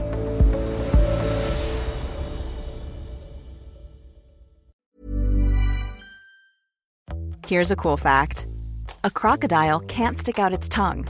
Another cool fact you can get short term health insurance for a month or just under a year in some states.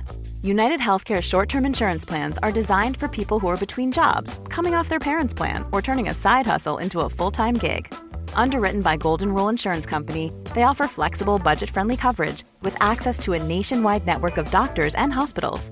Get more cool facts about United Healthcare short term plans at uh1.com. Even when we're on a budget, we still deserve nice things. Quince is a place to scoop up stunning high-end goods for 50 to 80% less than similar brands. They have buttery soft cashmere sweaters starting at $50, luxurious Italian leather bags, and so much more. Plus, Quince only works with factories that use safe, ethical, and responsible manufacturing. Get the high-end goods you'll love without the high price tag with Quince. Go to quince.com slash style for free shipping and 365-day returns.